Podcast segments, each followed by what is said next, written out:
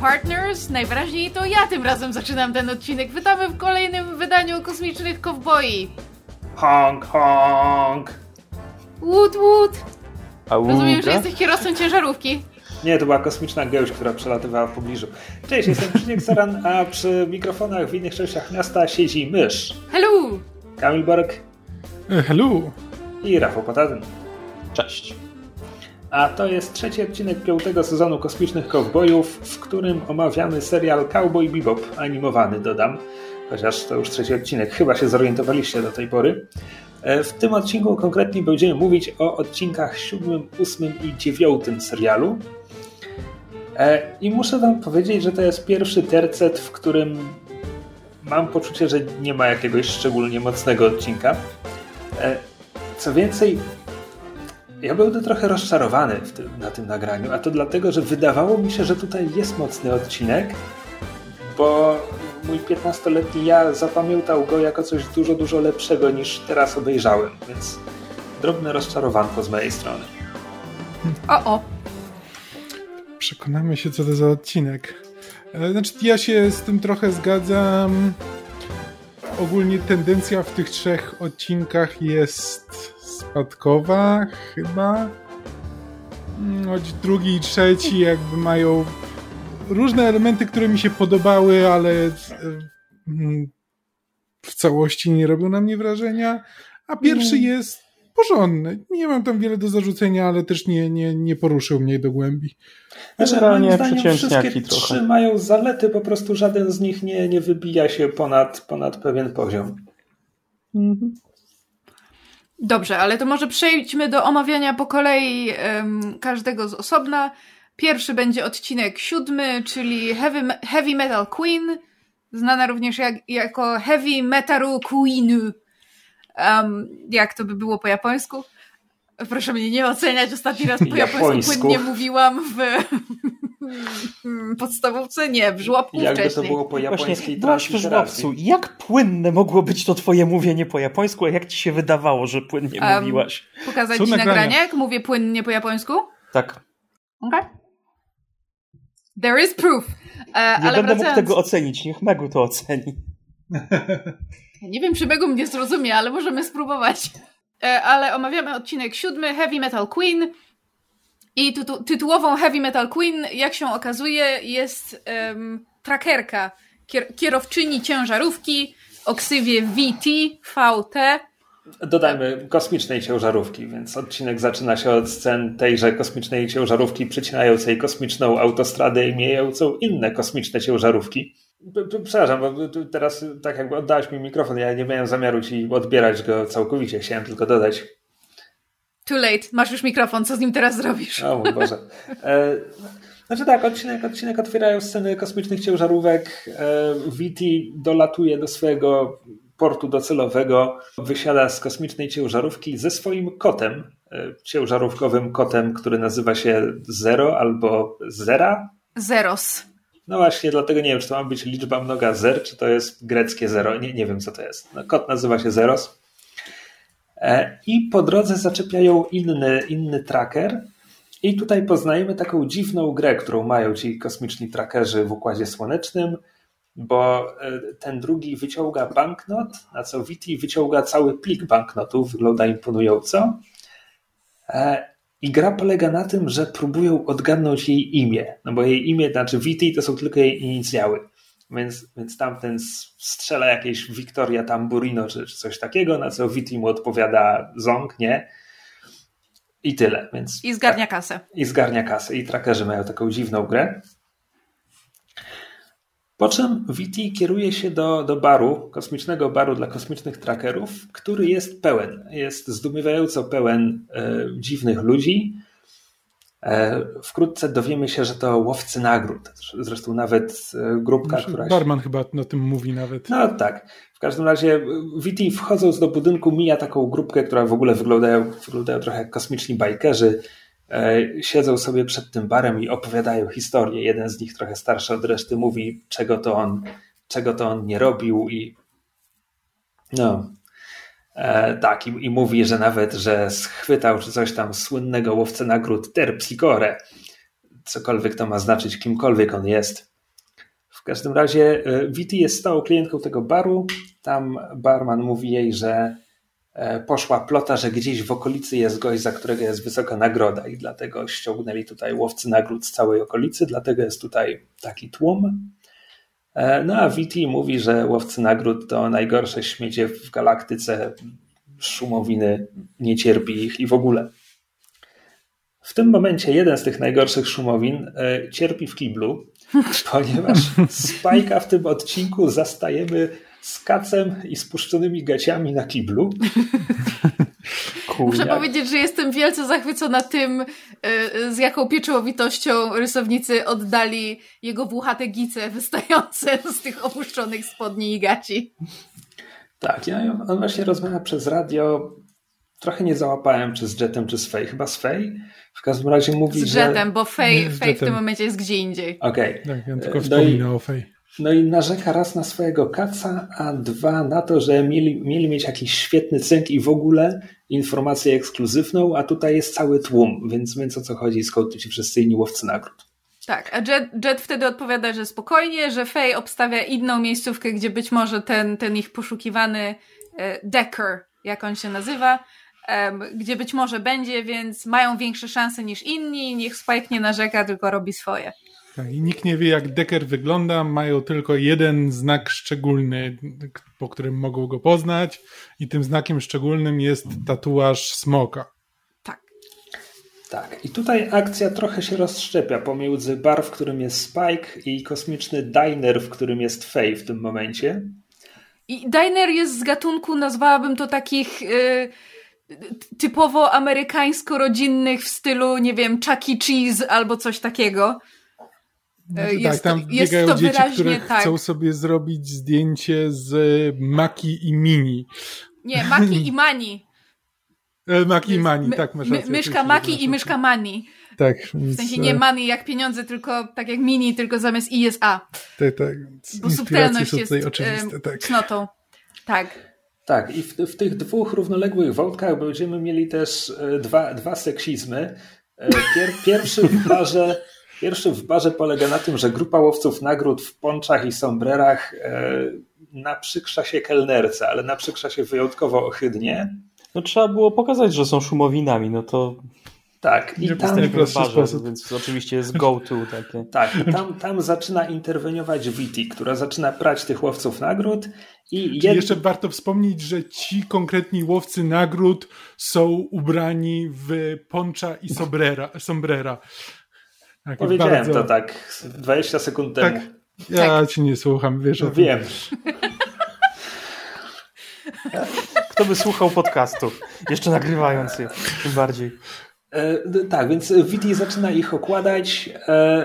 Do czego dołącza się Spike z bardzo prozaicznego, pięknego względu, mianowicie robił sobie um, drinka na kaca, tak zwaną Prairie Oyster, do której jednym ze składników jest surowe jajko, który był właśnie pieczołowicie odlewał żółtko z białka, a ktoś był go trącił i to żółtko zrobiło puf i wpadło do popielniczki. E, nie, nie wpadło mu na... A, nie, ja nie. na krocze. Na, na krocze. Ja myślałam, że ono wpadnie do popielniczki, bo tuż pod nim stała popielniczka. Tak, więc wściekły Spike przyłącza się do rozruby, no i tam we dwójkę z łatwością pokonują tę trójkę, a tymczasem drugi seksizm w dinerze zostaje wykorzystany przeciwko płci męskiej, to znaczy Fej podchodzi, podchodzi typa z tatuażem, wdzięcząc się do niego e, też wyjątkowo ohydnie. E, Przy okazji wypinając się bardzo w stronę kamery, która nie omieszkuje zawiesić na niej oka. E, tak, po czym Znasz te kamery. Hmm? They're a menace. They're, no, they're a men. Kropka. E, I z zaskoczenia przytyka mu spluwę do, do, do głowy i mówi: Haha, mam cię, Decker, ty zbirze z tatuażem smoka. Po czym mamy przebitkę na sąsiedni, sąsiednie siedzenie, sąsiedni buff w tym, w tym dinerze, gdzie siedzi Decker z tatuażem smoka. W tym momencie, słysząc swoje nazwisko, spanikowany udaje, że go nie ma, a Fej z zapaprotki mówi do niego, hej ty, ty tam, ty, tak, zadzwoń po policję, złapałam Dekera. E, na co prawdziwy Decker zaczyna uciekać. Prawdziwy Decker, dodajmy, jest dość chuderlawy i trochę wygląda jak Woody Allen, ale nie wiem na ile to jest celowe. Miałem To to, samo znaczy- skojarzenie. I z tego, co widziałam w triviach, i być może nie jest to przypadkowe, bo sam diner nazywa się Woody's. Więc być może jest to nawiązanie celowe. Interesujące. O, Tak. E, No i Decker, Decker daje nogę. Fej jakby nie popisała się, jakby wyłapując złego typa, ale teraz przynajmniej zauważa go, więc nie, przynajmniej nie jest kompletnie nieświadoma. E, W związku z czym jeszcze wściekła rozdziera koszulę typa, do którego celowała i okazuje się, że tatuaż smoka, którego na, ma na piersi jest e, tatuażem wyjątkowo głupio wyglądającego wy, wełgorza. E, Prosty dowcip, ale nie powiem, bawi. No to uroczy węgorz. Był to uroczy wełgorz, tak. E, Po czym Fej rzuca się w pościg za Deckerem i jak to w Cowboy Bebopie zwykle bywa, e, momentalnie przesiadają się do swoich statków kosmicznych i, już lecą i ten pościg trwa. Ale nie trwa długo, bo Decker e, popisuje się swoją e, no, popisową bronią. E, On jest handlarzem materiałów wybuchowych i ma malutkie fiolki nitrogliceryny czy innej cholery i jego stateczek ma taki mechanizm, dzięki którym może je bezpiecznie wyrzucać za siebie. E, I jedna taka fiolka wystarcza, żeby zasadniczo wyeliminować e, stateczek Fej, która łuka za 12 milionami, które właśnie umknęły jej z rąk. Tymczasem w barze, po pokonaniu tych szubrawców, e, Spike zaprzyjaźnia się z Viti. E, Z sukcesem robi sobie tego drina, który składa się z surowego jaja, pieprzu i chyba to wszystko? Nie wiem, czy było tam Tabasco coś jeszcze. chyba ginu i tam jest coś, znaczy w ogóle, bo Prairie Oyster jest autentycznym drinkiem, który tak bardzo często się pije, żeby em, pokonać kaca, ale ponieważ nigdy nie miałam takiej potrzeby... Lekarstwo gorsze od choroby. Tak, to jest dokładnie e, ha- hair of the dog, tak zwane. Em, to, to nie do końca jestem pewna, co tam jeszcze jest, ale albo jest tabasco, albo być może nawet sos Wor- Wor- Worcester. Worcester, Worcester, Worcester, kurwa! Worcester. Ten Ramsey mówi Worcester zawsze. No tak, sos, sos Worcestershire. Worcestershire. Worcestershire. Wo- Worcestershire. Worcester. Worcester. E, W każdym razie w trakcie tego zaprzyjaźniania Spike słyszy od VT, jak te łowcy nagród są najgorszymi szumowinami w kosmosie i ona nimi gardzi i trwa na nich i w ogóle. Spike uśmiecha się tylko miło, e, po czym e, Jet dzwoni do niego przez radio i mówi, że Decker, którego szukają, właśnie uciekł Fej, więc niech on, Spike, rusza natychmiast w pościg. Jeszcze mamy w- momencik komediowy, w którym trzech. To, to są chyba. Tak, to są ci sami trzej. A, trzej dziadkowie. Starcy. Dziadkowie, tak, Tak. którzy też grają w grę VT i próbują zgadnąć i rzucają imionami typu tam, nie pamiętam, A- Leticia A- Calderon Adri- czy coś. Adrian. Tak, w każdym razie na, nawet nie trafiają w inicjały, które znają. E, tak, dodajmy, bo mówiliśmy przy pierwszym odcinku, że oni przewijają się przez cały serial. Byli też w odcinku czwartym w kasynie. E, wtedy o tym nie wspomnieliśmy. Trzecim. Hmm. To był odcinek trzeci. E, więc to jest co najmniej trzeci raz, kiedy ich widzimy. Być może, być może gdzieś ich jeszcze przegapiłem. E, tak, więc VT orientuje się, że ten sympatyczny, skacowany typ tak naprawdę jest łowcą nagród, w związku z czym żegna go o ziełble. E, Spike wychodzi i okazuje się, że trzech sponiewieranych e, banditos w sombrerach i ponczach e, Rozwaliło mu y, ten. Swordfisha rozwaliło jego myśliwiec. W związku z czym ob- oboje, oboje są spieszeni, i Faye i Spike. W związku z czym, kiedy Viti wychodzi z baru, zastaje Spike'a, który w słowiańskim przykucu czeka przed barem i wy- wystawia kciuk jako ten tam autostopowicz. E, Tak. Więc Viti oczywiście nim pogardza i, i nie chce mu w żaden sposób pomóc, ale jej kot podskakuje do Spike'a i, i wskakuje mu na tę, tę czuprynę włosów i się tam mości. E, co, e, no, kruszy ten lód w sercu Viti i ona pozwala mu się, mu się zabrać. A Spike, jak rasowy autostopowicz, w tym momencie mówi, czy, czy mogą zabrać jeszcze jego znajomą. tak, więc kończy, kończy się tym przed przerwą reklamową, że Viti na swoim, na swoim kosmicznym traku, na swojej kosmicznej ciężarówce, niczym na lawecie wiezie e, ten stateczki kosmiczne Fej, i Spike'a odwozi z powrotem na Bebopa. Tak, przy tym a... słucha bardzo głośnego, bardzo intruzywnego heavy, heavy metalu. metalu. Tak, i stąd, stąd jest jej ksywka. Niezły. Tak, bo, bo wszyscy, wszyscy trackerzy mają ksywki. Nie wiem, czy wiecie. Tak, w następnej scenie e, nasi bohaterowie wrócili już na Bebopa, e, gdzie jakby to powiedzieć re reperują swoją dumę Spike, Spike bierze, bierze swój garniak, Fej robi sobie maseczkę i tam dostają jakiś cynk. Ja już nie pamiętam, co to było. Mm. Coś, coś podrywa do działania Spike'a. A, y, to znaczy, bo Viti dostaje, dostaje informację od Otto, od tego swojego znajomego, na którego wpadła, że kiedy on wyjeżdżał z tej tam kosmicznej, Kosmi ogromnej stacji benzynowej, tak, tak, tak. to, to prawie, prawie, prawie wpadł, czy nawet wpadł na jakiegoś gościa, który właśnie rozwalił mu ciężarówkę kosmiczną i ten gość, który na niego wpadł, miał na, swoim, na swojej ciężarówce malunek bogini Saraswati. Tak, a to I z kolei co... jedyna użyteczna informacja, którą tak. miała Fej po swojej próbie po pościgu, że jakby Decker porusza się kosmiczną ciężarówką z, z, z tąże boginią. W związku z tym Viti y, w cudownej scenie, która bardzo mi się spodobała, właśnie rozmów poprzez, poprzez radio Kosmiczne CB. CB radio. Tak, um, rozmowy między trackerami i właśnie przerzucanie się tymi ksywkami, że tam a tutaj Heavy Metal Queen, a tutaj Sneaky Snake, albo a tu zgłasza się Love Machine. E, I strasznie mi się to bandit. podobało. Tak, e, strasznie mi się to podobało, bo też widzimy przebitki na, na o Boże, jak się nazywają? E, nie paki ciężarówek, tylko to drugie, kabiny. Kabiny? Kabiny, może kabiny. E, kabiny ich kosmicznych ciężarówek, gdzie mają porozwieszane jakieś e, ten plakaty, jakieś oczywiście roznegliżowane zdjęcia, jakieś figurki rzeczy i wydaje mi się to po prostu jakby po pierwsze fajny rzut oka na, na, na takie szybkie podsumowanie postaci, a po drugie bardzo fajna rzecz w animacji wizualnie do, do obejrzenia.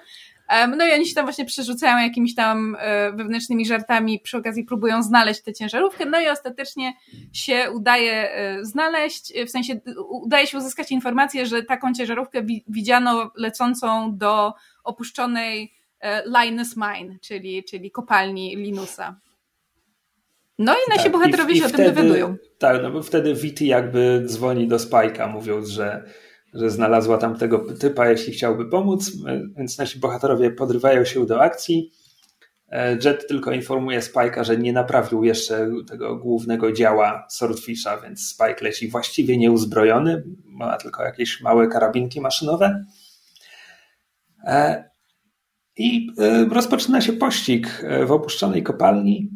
Tylko, że w pościgu bierze też udział VT, która jakby wyruszyła jako pierwsza, zanim jeszcze nasi bohaterowie się zebrali.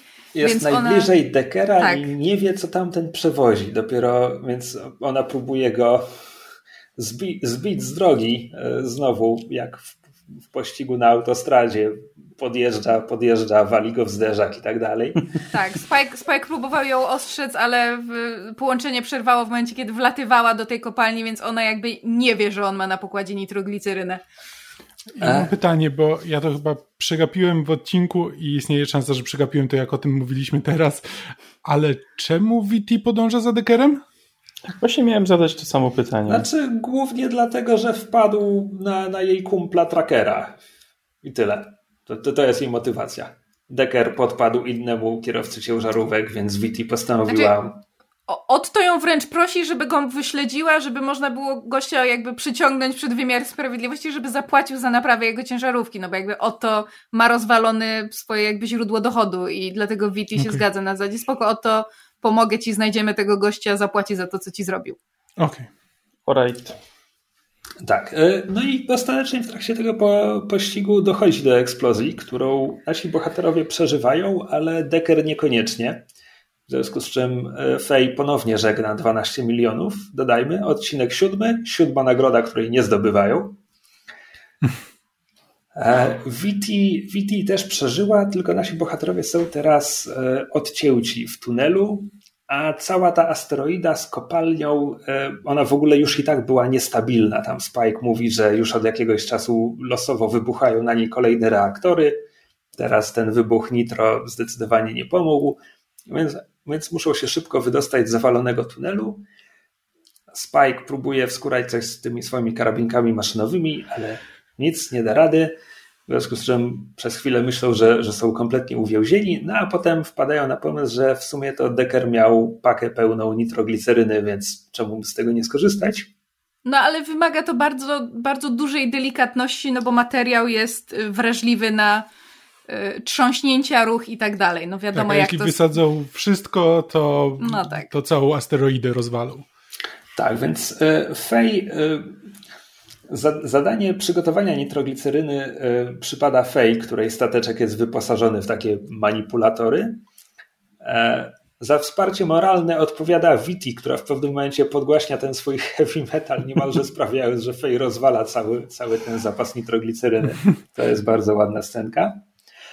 E, a Spike, ostatni etap planu polega na Spike'u, to znaczy on wystawia jakby kokpit swojego myśliwca, który ma jakieś tam własne, no, napęd. jakiś własny silniczek, jakiś własny napęd. Zakładam, że to jest kapsuła ratunkowa, gdyby się rozbijał.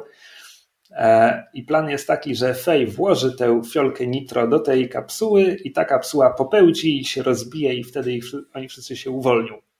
No tak, tylko Na co to... bardzo rozsądnie pada pytanie Spike, a co ty zrobisz?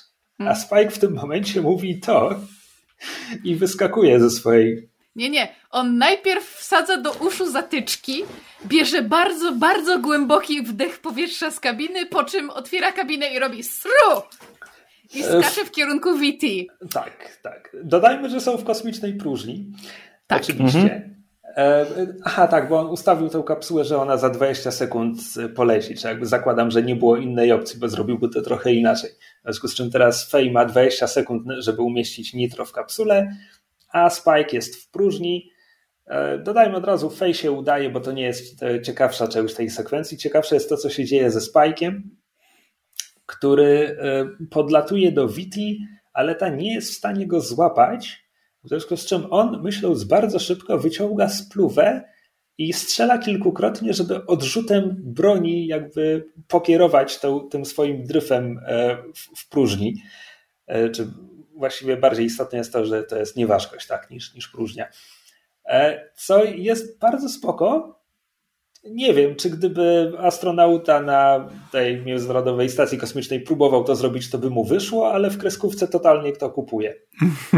No, nie ma tam tlenu, który mógłby sprawić, że tam wybuchnie ten proch i że się spali, więc nie, nie wiem, czy broń palna w ogóle działa w kosmosie. Znaczy, ale to chyba nie jest. znaczy się. A czy to jest taki rewolwer, rewolwer, znaczy- czy to jest po prostu taki pistolet na piu-piu na laser? Nie, nie, to, to, to jest Laserów nie ma. Pistolet. pistolet. Aha. Laser nie miałby odrzutu, który był To tutaj właśnie to nie jest kluczem próżnia, do tego. bo jakby jest tam. No nie ma. Że to- Spike, Spike się jakby, Spike nie ma tam powietrza. Nie ma powietrza, oddech, ale też, zanim wyskoczył. no, ale też jakby to nie jest próżnia, to nie jest to nie jest chłód próżni, tam musi być co, coś, ale Znaczy, nie do e, końca rozumiem jak to ma działać. To, e, inaczej, to jest głupie, że on bierze oddech, bo właśnie tego nie należy robić. Jeśli kiedyś wypadniecie ze statku kosmicznego, to właśnie należy zrobić wydech. Bo jak masz, jak masz pełne płuca, to, to powietrze będzie chciało się rozszerzyć i od tego tam e, od tego tam chyba płuca trochę eksplodują. Już palszej, że pełcherzyki powietrza we krwi też się rozszerzają i to samo dzieje się we wszystkich naczyniach głosowatych i tak dalej. E, w każdym razie cokolwiek jest by się- horror. Cokolwiek by się tam nie działo, Spike'owi udaje się ukierować z powrotem w stronę Viti, ta go łapie, e, nitro wybucha, nasi bohaterowie uciekają w ostatniej chwili i za nimi wybucha cała kopalnia. Sukces. E, Gdzie się toczy ostatnia scena, ostatnia rozmowa Spike'a i Viti? Czy oni są znowu w barze, czy... Znaczy, oni są chyba nadal na jej statku. Jakby w momencie, kiedy, kiedy ona go Tak, uratowała, bo- oni siedzą, siedzą już jakby w, w, w kabinie jej okrętu, znaczy jej Tak, są w okrętu. statku, bo e, Spike znajduje ten E, nie medalion, tylko nie wiem jak to się nazywa. Nie, no to, to, to jest chyba medalion, nie, czy, jest... czy, czy jakiś. Taki... Myślałem, że to jest zegarek, ale tam nie ma zegarka, to jest A, po prostu tak. medalion. No i w, w, tym momencie Spike wygrywa trackerską grę, zwracając się do Witli jej pełnym imieniem e, Victoria Terpsicore.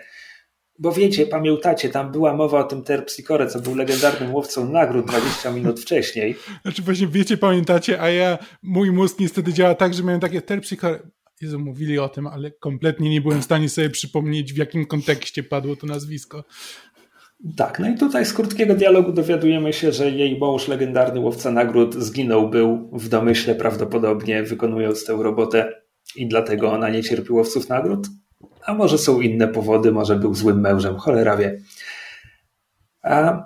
No a Spike zamiast wziąć całą tę stertę gotówki, którą niniejszym był wygrał, zgadując jej imię, bierze tylko jeden banknot, a, a mówi, że e, reszta jest dla jej męża, który może ją przepić w niebie, jeżeli chce. No i tak się kończy odcinek.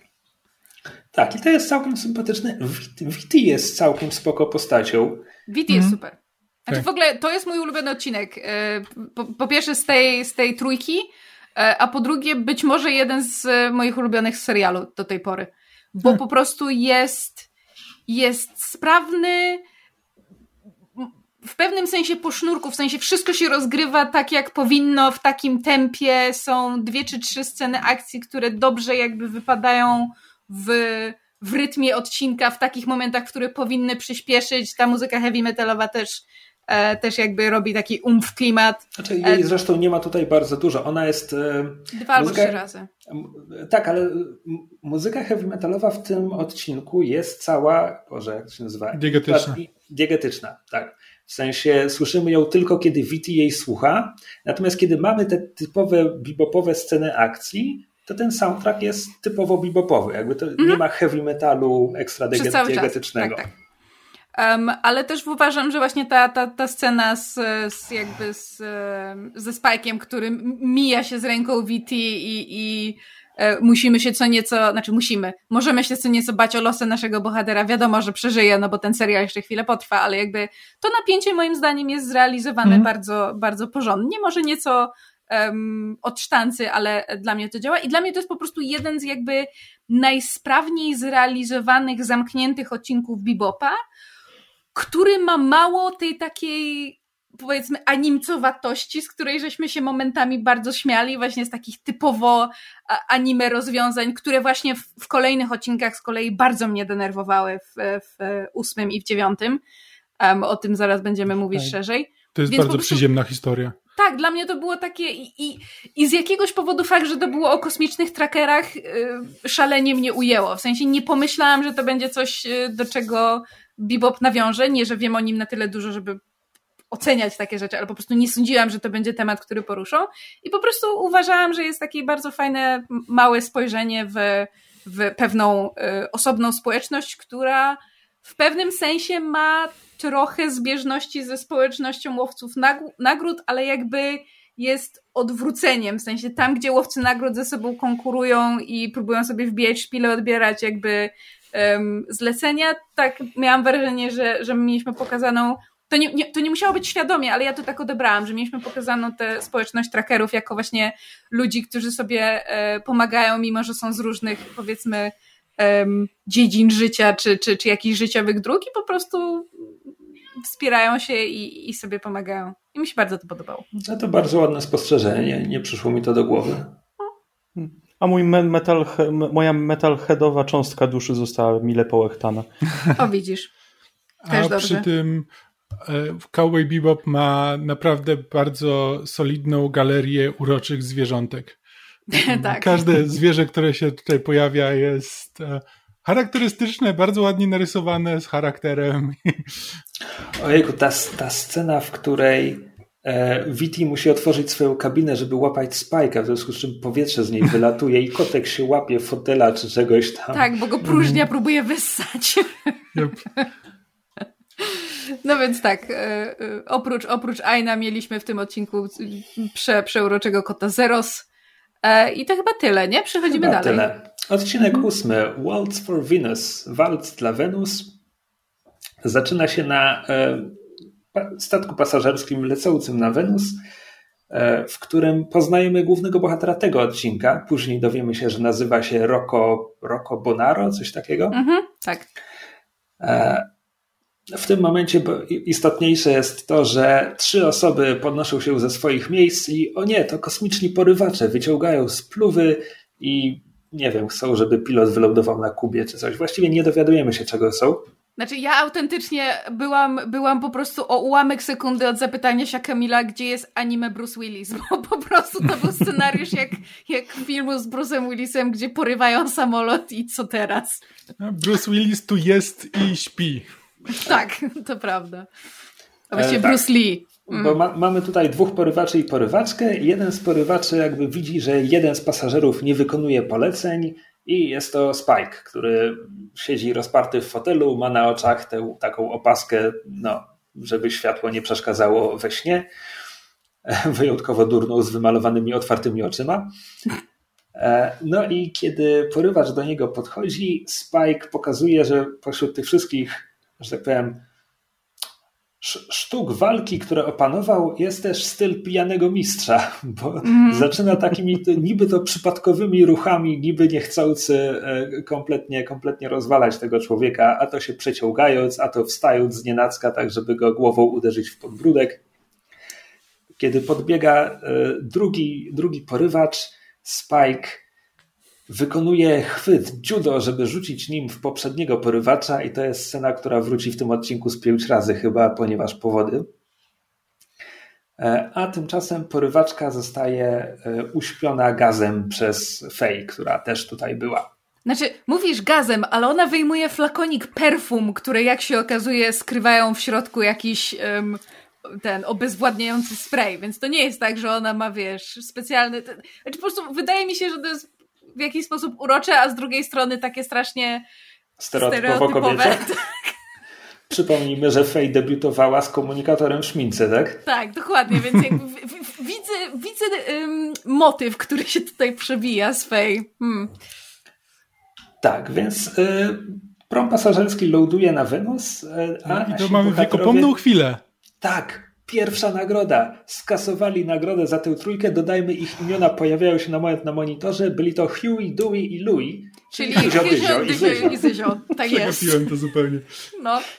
A swoją drogą to jest też bardzo fajna scena, dlatego że mamy pokazany właśnie ten taki terminal, na którym jakby, na którym Spike może odebrać nagrodę. W sensie oni nie muszą się zgłosić na policję czy nic. Nie, oni muszą oddać tych, tych złoczyńców, nie wiem, tam komuś tam, a on po prostu wkłada kartę do takiego e, łowco-nagrodowego bankomatu, klika tak, dostarczyłem tych ludzi na jego kartę jest wypłacana nagroda, którą potem też poprzez taki śmieszny terminal, którym, który, który ma, dzieli się nagrodą z Fej, no bo jakby Fej złapała, złapała tę kobitkę, więc jakby wzięła udział w, w łapaniu, więc część nagrody jest jej. I strasznie mnie po prostu, to, to jest te takie, te, te fragmenty też y, w pewnym sensie kojarzące mi się z Gwiezdnymi Wojnami tego Lived in Universe, gdzie właśnie widzimy taki, taki po prostu mały gadżet, który jest częścią tego życia i tej ekonomii i, i, i, i, i tego łapania tych przestępców przez łowców nagród, że, że można swoją kartę, pieniądze jakby wsadzić w tę maszynkę, y, wsadzić też drugą kartę i jakby podzielić te pieniądze między dwie karty. Ja się zastanawiam tylko, czy te pieniądze są na tych kartach i jak ci ukradną kartę, to, nie, to, to kradną pieniądze? Czy to jest jak, czy to jest jak, jak pieniądze, tylko że w formie plastikowej karty, czy to jest jak nasza karta i te pieniądze są gdzieś na jakimś koncie, jakby nie wiem, ale byłam tym zafascynowana. Trudno Technology. Dodajmy, że widzieliśmy też kwotę, więc ta pierwsza nagroda, którą zdobywają w tym serialu, to było oszałamiające półtora miliona ulongów. E, przypominam, Spike nie był szczególnie zainteresowany Asimowem za 2,5 miliona, więc ta trójka za półtora to chyba jakieś płotki były. Aczkolwiek e, nasi bohaterowie są chyba zdesperowani, bo Jet zaraz potem znajduje inną grupkę, za którą jest całe pół miliona E, i, i wciąż oni się na to rzucą. A tymczasem nasz główny bohater, Rocco, e, dodajmy, on, on miał jakąś paczuszkę na pokładzie tego samolotu i widać było, że bardzo się o nią troszczy, żeby nic się jej nie stało. W tym momencie najpierw próbuje coś nadać i to jest na tyle długa scena, że myślałem, że to jest ważne, to co on komuś nadaje, ale, ale nie, Jest. On, no ale nie, bo on nie nadaje tej, tej istotnej paczuszki. On nadaje, on nadaje tę drugą paczuszkę, która, nadaje. Tak, która potem A, jest dobra. istotna. Tam, okay, pamiętajmy, to... że są dwie paczki, które jakby specjalnie poszły osobno. Dobra, okej, okay, to, to przegapiłem. To faktycznie to jest istotne. E, po czym e, widzi Spajka i rzuca się za nim i, i mówi, a nie, chyba w ogóle najpierw atakuje go z zaskoczenia nożem. Więc Spike jakby bez wysiłku rzuca go na ziemię, tak jak rzucił tamtego porywacza w samolocie. No a Rocco jest, jest tym zachwycony i mówi: Mistrzu, trenuj mnie, mistrzu, proszę. A Spike z, znika przed nim w windzie. Dziwny sposób na nawiązanie relacji mistrz-uczeń. Hmm. E, po czym drzwi windy się otwierają kilka pięter niżej i Spike widzi zziajanego Rocco, który zbiegł po schodach, żeby być tutaj przed nim szybciej i wciąż go nie odpuszcza. I Spike wciąż go zlewa, a kiedy wychodzą z terminala jest bardzo ładna scenka, kiedy Rocco wciąż prosi mistrzu ucz mnie, mistrzu ucz mnie, a, a Spike mówi mu no wejdź w końcu spadaj, po czym słyszy swój głos i dowiadujemy się, że atmosfera na Wenus zawiera dużo helu, ale można to rozwiązać jedną pastylką, którą Rocco, jakby bardzo pomocny Rocco podaje Spike'owi. Spike ją przełyka i mówił, a teraz wejdź, spadaj, bo Rocco dał mu tylko dropsa. Ale bardzo mi się podoba, że zabierasz w naszym podcaście element y, oddania tego głosu na hello. Bardzo to doceniam. Będąc tu na nagraniu, mam nadzieję, że nasi słuchacze również doceniają efekty specjalne, jakie wkładamy w to nagranie. No i w, w, końcu, w końcu Rocco zmęczył Spajka na tyle, żeby ten przynajmniej z nim porozmawiał przez chwilę. E, I Rocco, tfu, Spike faktycznie udziela mu całej jednej lekcji, e, która polega na tym, że mówi mu, bądź jak woda, a kiedy tamten nie rozumie, no to Spike tłumaczy, że no, Rocco napina swoje ciało, a Spike nie. Właśnie dlatego jest luźny i swobodny, więc może zareagować na wszystko, co się stanie. Nie chodzi o to, kto będzie silniejszy, chodzi o to, kto pokieruje tą siłą. No, judo, tak? Ja nigdy nie ćwiczyłem judo, ale to są podstawy judo, prawda? Ale to jest też, też chyba nawiązanie też... Do, do też technik Bruce'a Lee, mam wrażenie. I też tak Bruce Lee jest nawet pewien wywiad z nim, gdzie on mówi właśnie, you, że you have to be like water. No właśnie, no dobra, to, to, to, oni wszyscy byli jak woda najwyraźniej. E, I co, tę scenę chyba przerywa moment, kiedy Rocco widzi podejrzanych typów? Czy ja źle to zapamiętałem? Tak. Tak, on widzi podejrzanych typów, którzy zauważają też jego, a on e, przekazuje paczuszkę e, Spike'owi. Znaczy, może, mo, może wyszczególnimy. On jedną paczuszkę wysłał, a przy sobie miał worek. No to jest no, bardziej taki tak. worek. I on ten worek wpycha, wpycha w ręce Spajka, mówi, stary, zobaczymy się jutro w świątyni i idzie w długą, a za nim biegną ci te, te, te zakapiory, którzy najwyraźniej go kojarzą i go chyba ścigają.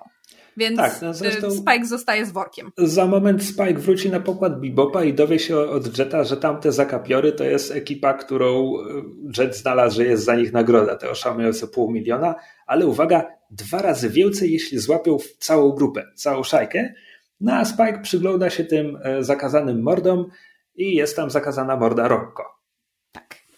Ale to nie jest jedyna nagroda, którą można zgarnąć, ponieważ jak się okazuje, te, ci zakapiorzy y, prawdopodobnie ukradli y, tak bardzo wyjątkową y, roślinę, to się nazywa Grey Ash Plant, która jest o tyle istotna, że na Wenus są takie pływające w powietrzu rośliny, które raz na jakiś czas wypuszczają z siebie zarodniki, które w większości są nieszkodliwe, ale u niektórych ludzi wywołują silne reakcje alergiczne, na tyle silne, że potrafią zagrozić zdrowiu i życiu. I jedynym lekarstwem jest właśnie ta roślina Grey Ash, która jest trudno dostępna i bardzo rzadka i kosztuje miliony ulongów.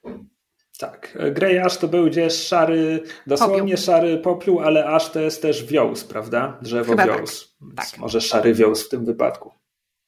No i na ekranie widzimy, jak wygląda roślina szary wios, a Spike e, rozsypuje worek. worek. i znajduje w niej taką szklaną gablotkę właśnie z szarym wiązem, ponieważ oczywiście, że tak.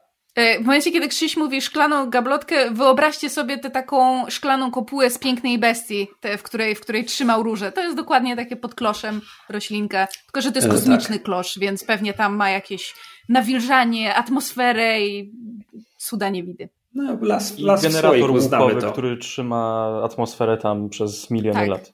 Ale Krzysiek ma rację, to jest, to jest totalnie ogródek w słoiku. Tak. I w tym momencie następuje przebitka, której ja kompletnie nie rozumiem. Bo zaraz w następnej scenie Spike leci, rozglądając się za promem rozbitym na pustyni i rozmawia chyba z Jetem, że kto by tam żył, czy coś tam. W sensie Jet wyraża wątpliwości, ale Spike dobrze wie, czego szuka. ja nie mam pojęcia czemu. Ja nie mam pojęcia skąd. Hmm. Bo za moment Spike znajdzie faktycznie taki rozbity statek na pustyni, gdzie ktoś się urządził i tamten ktoś zaczai się na niego z bronią, ale okaże się, że jest to piękna, niewidoma dziewczyna, która po prostu podejrzewa, że on jest złym intruzem, więc kiedy się potknie, a Spike pomoże jej się nie przewrócić, to ona zrozumie, że on jest dobry i będą sobie potem gadać przy herbatce, a w ogóle to jest siostra Rocco. Tylko ja nie mam pojęcia, skąd Spike się tam wziął i skąd on to wiedział. Czy znaczy mamy właśnie... z tego zrozumieć, że on słyszał tę rozmowę, kiedy Rocco go w ogóle nie interesował, ale próbował nadać paczkę, to Spike to słyszał?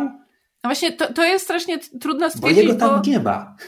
Bo, ale też um, Wikipedia jakby podaje tylko, że, że, że Spike jakby um, znaczy, po, po, pierwsze, że Faye jak tylko widzi te rośliny, to, to absolutnie od razu mówi, dobra, to sprzedajmy te rośliny, bo ona jest warta więcej, a Spike oczywiście jako ten e, przestępca o złotym sercu mówi nie, bo to jest kradziona roślina i, i, i nie wolno nam jej sprzedać. I potem po prostu jest napisane, że Spike odlatuje swoim swordfishem, żeby zbadać e, zniszczony, właśnie tam zniszczony statek na pustyni. I tyle. Jakby nie jest powiedziane, dlaczego tam leci, po co. Ja w ogóle w pierwszej chwili myślałam, że on już leci na spotkanie do tej świątyni, ale nie, spotkanie w świątyni jest później, jest wieczorem. Więc po co on tam leci? E? Jakby, mówię, jedyne wytłumaczenie, jakie mam w głowie, jest takie, że ponieważ on wie, że Rocco był częścią tego gangu, to najwyraźniej musiał usłyszeć, gdzie on chce nadać tamtą paczkę. Tylko, że tamta scena jest tak pokazana, że Spike jest zupełnie gdzie indziej, to Robko biegnie do niego, kiedy go zauważy. Mm. Tak, i tam jest jeszcze taki moment, w którym Rocco nadaje tę paczkę, później mamy scenę, w której oni się dzielą pieniędzmi, a później widzimy, jak Rocco zauważa Spajka i zaczyna do niego biec. Więc tak jakby, jakby i on tam idzie jakby w jego stronę, więc on był w zupełnie innym miejscu. To nie jest to, że on od tej lady bezpośrednio przeszedł do Spajka pięć metrów dalej, tylko on musiał przejść tak, no jakby no może wycięli coś albo... Moc no... działa na tajemnicze sposoby. Pajęcze zmysły Spajka są, są bardzo, bardzo silne. E, tak, no więc Rocco ma niewidomą siostrę Stellę. Stella jest niewidoma, ponieważ ona cierpi na tę alergiczną reakcję, ale mówi Spajkowi, że w sumie to nie jest takie złe, że już się przyzwyczaiła. Jakby jest po prostu jest tak absurdalnie emanuje dobrocią. Jest przez to tak płaską i sztampową postacią. Znaczy tak, jak tylko ona się pojawiła, to miałam poczucie, że przeszliśmy z anime do serialu Dotyk Anioła. to jest autentycznie ten klimat, ten poziom mniej więcej. I teraz, I teraz zdradzę, o co mi chodziło na początku tego odcinka. Ja zapamiętałem Walc dla Wenus jako jeden z tych pięknych odcinków Bebopa, które mnie wzruszają. I najwyraźniej tak było 20 lat temu. Ale mhm. tutaj on jest po prostu tak, to są tak tanie zagrania. I niestety jest ich dużo w tym odcinku. Gdyby to było tylko to jedno, że jest ta biedna siostra, której trzeba pomóc. Ale niestety będzie tego więcej. Znaczy, ja jestem ciekawa, czy, czy na tobie ten odcinek te, w wieku tych 15 lat zrobił wrażenie, dlatego że jakby nie byłeś świadom tego, jak bardzo ten odcinek jest kliszami historii typu detective noir, bo jednak ta, ta biedna, chora siostra i ten brat, który robi złe rzeczy, żeby pomóc tej siostrze i to jak to ten nasz detektyw, czyli Spike się w to wplątuje i że na koniec, spoiler oczywiście do tego odcinka, że, że, że pomaga tej dziewczynie jakby to jest wszystko tak typowe, że, że, że trudno Każda... jest na to nie patrzeć z taką ogromną pobłażliwością, nie? Ka każda klisza kiedyś była dobrym i świeżym pomysłem. Znaczy, mi, mi, mi, nie chodzi, mi nie chodzi o sam zarys tej historii, mi bardziej chodzi konkretnie o to, jak, jak Stella jest płaska, jakby ona ma mhm. mnóstwo powodów, żeby choć w jednej scenie być zła, być rozwścieczona, ale nie, ona, ona jest po prostu dobra. Cokolwiek by się nie działo, ona jest dobra, ona, ona, jest, ona jest żeńskim chiobem, cokolwiek się nie dzieje, ona jest uśmiechnięta, jakby... Coś tak, w tym jest. jest taki że jest niewidomą, a przy tym jakby też jest niewidoma na to, co Roko robi, ale też dostrzega przez to jego wewnętrzne piękno. Znaczy tak, doda dodajmy, że ona jest tą nie y, magiczną niewidomą, która położy Spike'owi rękę na sercu i mówi, że ty jesteś jak mój brat, obaj macie w sobie wewnętrzne piękno i ja je czuję. No, no, tak. 20 lat temu byłem urzeczony. Teraz trochę, trochę cierpiałem. E, w międzyczasie mamy przebitkę na to, co się dzieje z Rockiem.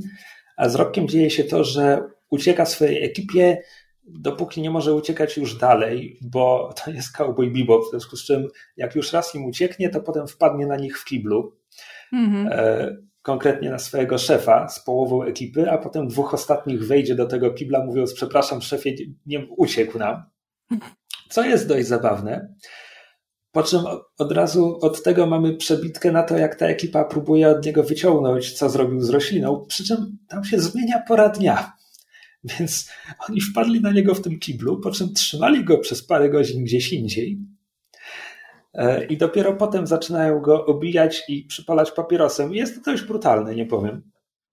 Tak, a z kolei w międzyczasie Fej cały czas poluje na właśnie tego, tego szefa, on się nazywa Picaro. Um, poluje nie, na no, tego Rocco, Picaro. Czego? Wydawało mi się, że Rocco ma na nazwisko Picaro. Nie, Rocco ma na nazwisko Bonaro. A, okej, okay, dobra.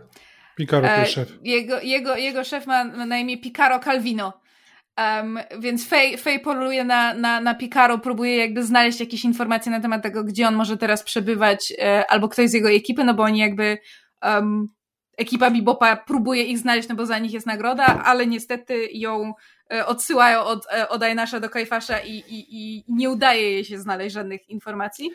Znaczy, to jest, to jest o tyle ciekawy montaż, że najpierw wchodzi do jakiegoś baru, gdzie ktoś ją zbywa, paru innych typów wyciąga broń i okazuje się, że kiedy chce, to Fej po prostu strzela jak Lucky Luke, bo ona mm. wystrzeliwuje im pistolety z rąk.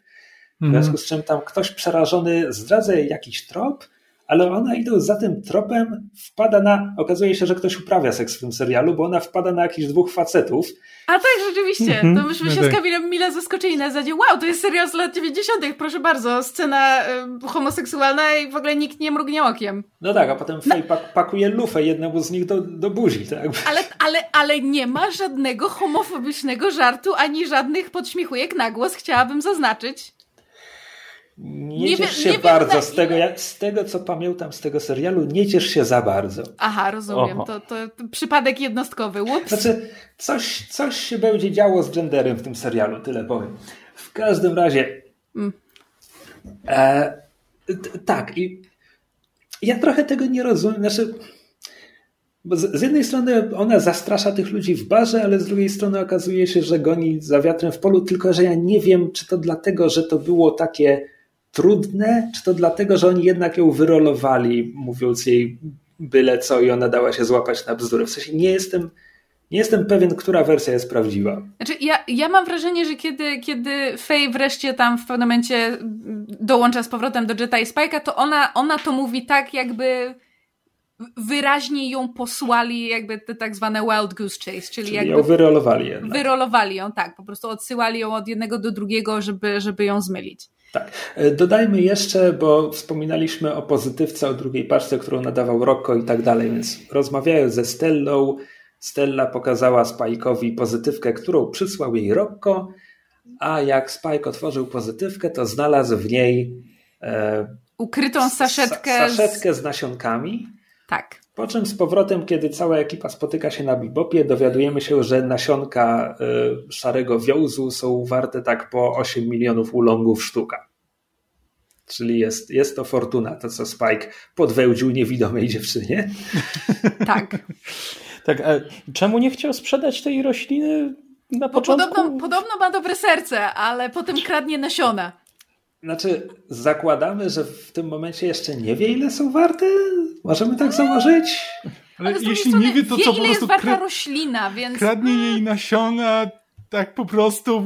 Bo... Znaczy, Ale jeśli, jeśli, poruszamy, jeśli poruszamy się w tropach opowieści detektywistycznych, to Spike po prostu chce wiedzieć, o co w tym wszystkim chodzi, a jak już będzie wiedział, to wtedy ewentualnie podejmie jakieś decyzje. On, on tego w tym momencie nie kradnie, on tylko bierze to Pożycza. do wyjaśnienia. Aha, tak, tak, mhm. dobra, dobra. No, w każdym razie dochodzi do, e, do kulminacji. Roko, znaczy Spike spotyka się z Roko w umówionym miejscu, w opuszczonej świątyni. Zresztą to nie jest um, jedyny e, element. Warto zauważyć, że jakby całe Wenus jest architektonicznie i wizualnie inspirowane krajami arabskimi, znaczy turecką bardzo, architekturą. Znaczy bardzo konkretnie to jest Stambuł. To, no to tego nawet nie wiedziałam. My tam, my tam widzimy E, o mój Boże, jak to się nazywa? To nie jest błękitny meczet, to jest chyba. Ale jakiś pałac, tak? E, znaczy, wydawało mi się, że to jest po prostu kontur tej Hagia Sofia. E, wiecie, mhm. katedra zamieniona w meczet, zamieniona w muzeum, zamieniony znowu w meczet, ponieważ Erdogan wraca do. Nieważne. E, w każdym razie te, te krajobrazy. Na Ujmę to tak, byłem w Stambule raz parę lat temu, ale wydaje mi się, że to jest e, najmocniejsza inspiracja tutaj dla, dla twórców. E, nie sprawdziłem tego teraz w internecie, więc być może właśnie wykazuję się ignorancją, a nie błyskam wiedzą. Ale wydaje, wydaje mi się, że masz rację, ale po prostu ciekawe było dla mnie to, że, że w momencie, kiedy, kiedy um, Roko wspominał o opuszczonej świątyni, um, no to jakby można mieć różne skojarzenia i w momencie, kiedy znajdujemy się w opuszczonym było nie było meczecie, to, to wizualnie jest to moim zdaniem zaskoczenie i sprawia też, że scena jest bardziej interesująca i podoba mi się, że, że jakby w, wcześniej mieliśmy parę odcinków wcześniej, prawda, walkę w, neogotyckiej katedrze Notre Dame de Paris, a tutaj mamy proszę bardzo błękitny meczet. Czy kolejne trzy odcinki będziemy mieli kolejną strzelaninę w synagodze? Uf, kto wie. Natomiast e, znaczy, dla mnie to jest bardzo naturalne, że po, po opuszczeniu Ziemi ludzie odtworzyli jakby te istotne dla nich e, budynki na, na różnych planetach i księżycach Układu Słonecznego. Spoko. Natomiast skąd opuszczona świątynia w momencie, gdy ile oni mogą być w tym Układzie Słonecznym, gdy mamy 2070? Jakby to wszystko powinno być nowsze niż jest. No wiesz co, może religia bardzo szybko upadła, jak polecieli w kosmos. Aha. Poza tym hel w atmosferze, on wiesz, niszczy wszystko Aha, bardzo wiadomo. szybciej, erozja. tak, tak. Hel, Zobaczymy to zresztą za moment. E, tak, może bo... były tutaj jakieś, może była jakaś wojna, czy jakieś walki się toczyły na Wenus kto wie, przy kolonizacji.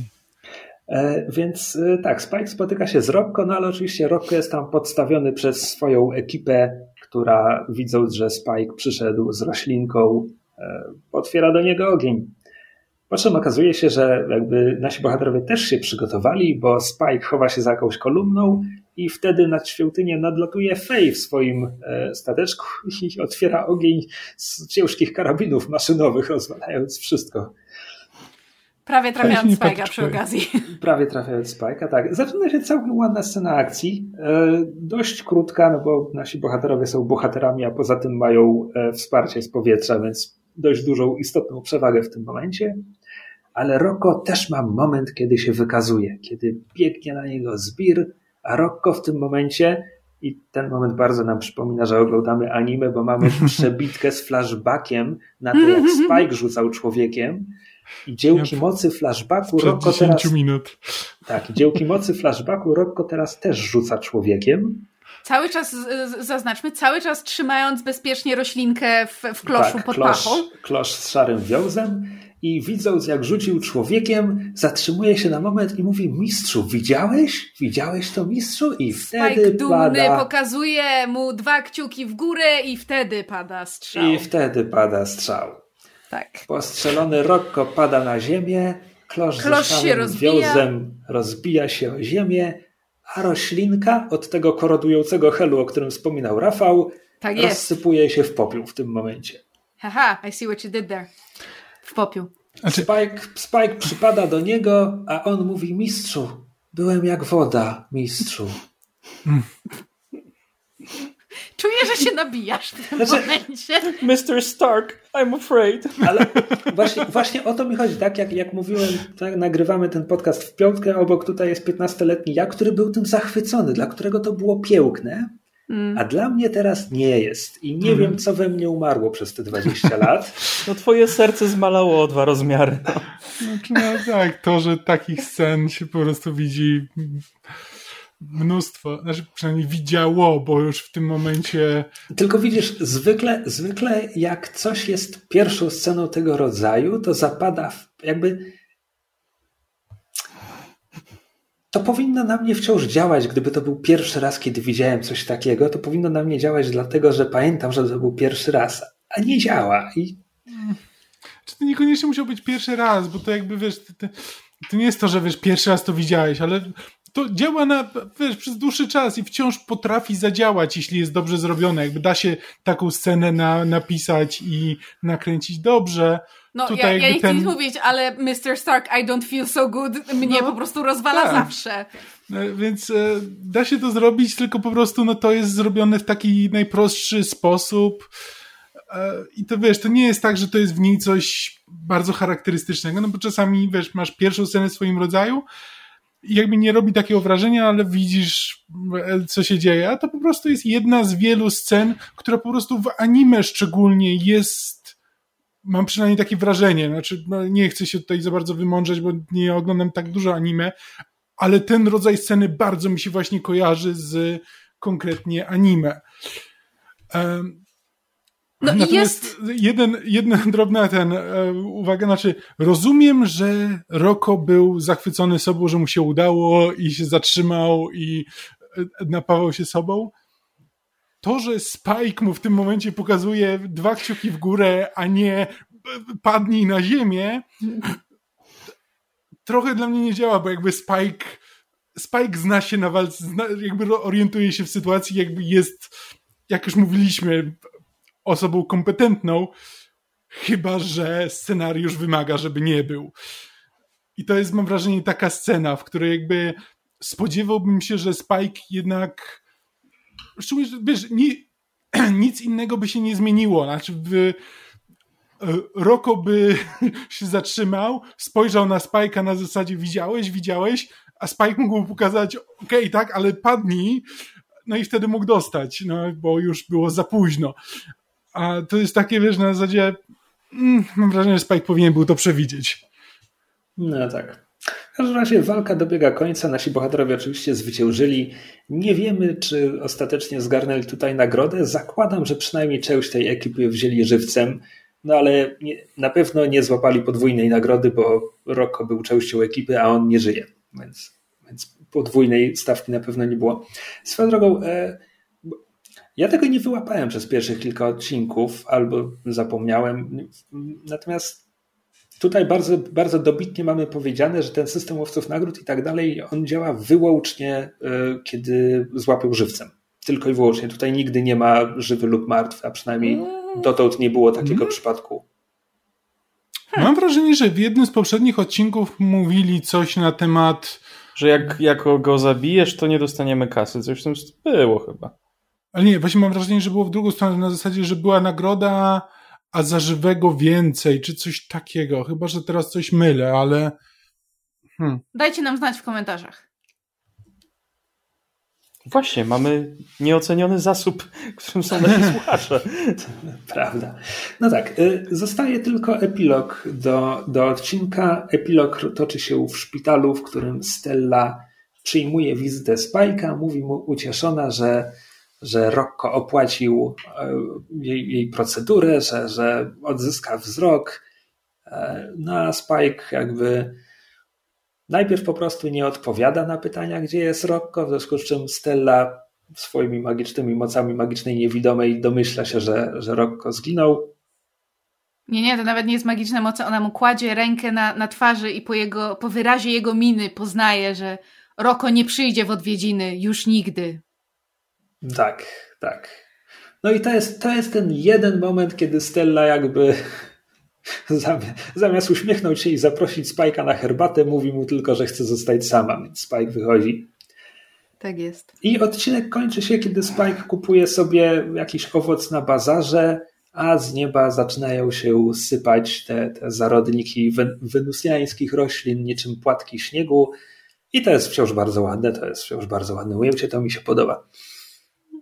To prawda. W ogóle Wenus jest piękne w tym odcinku. Bardzo mm. mi się mhm. podoba, jak jest pokazane, jakby zarówno te pływające wyspy w powietrzu, właśnie architektura, o której mówiliśmy. Więc to, to jest tak, kiedy mówię, że jestem rozczarowany, moim zdaniem to wciąż jest dobry odcinek, po prostu korzysta z dużo tańszych chwytów niż to zapamiętałem i jako taki jakby spadł w mojej ocenie, ale to dlatego, że on w mojej, on w mojej ocenie sprzed 20 lat był jakby najwyższa pył, pił, pyłka, piłka, półka, mój Boże.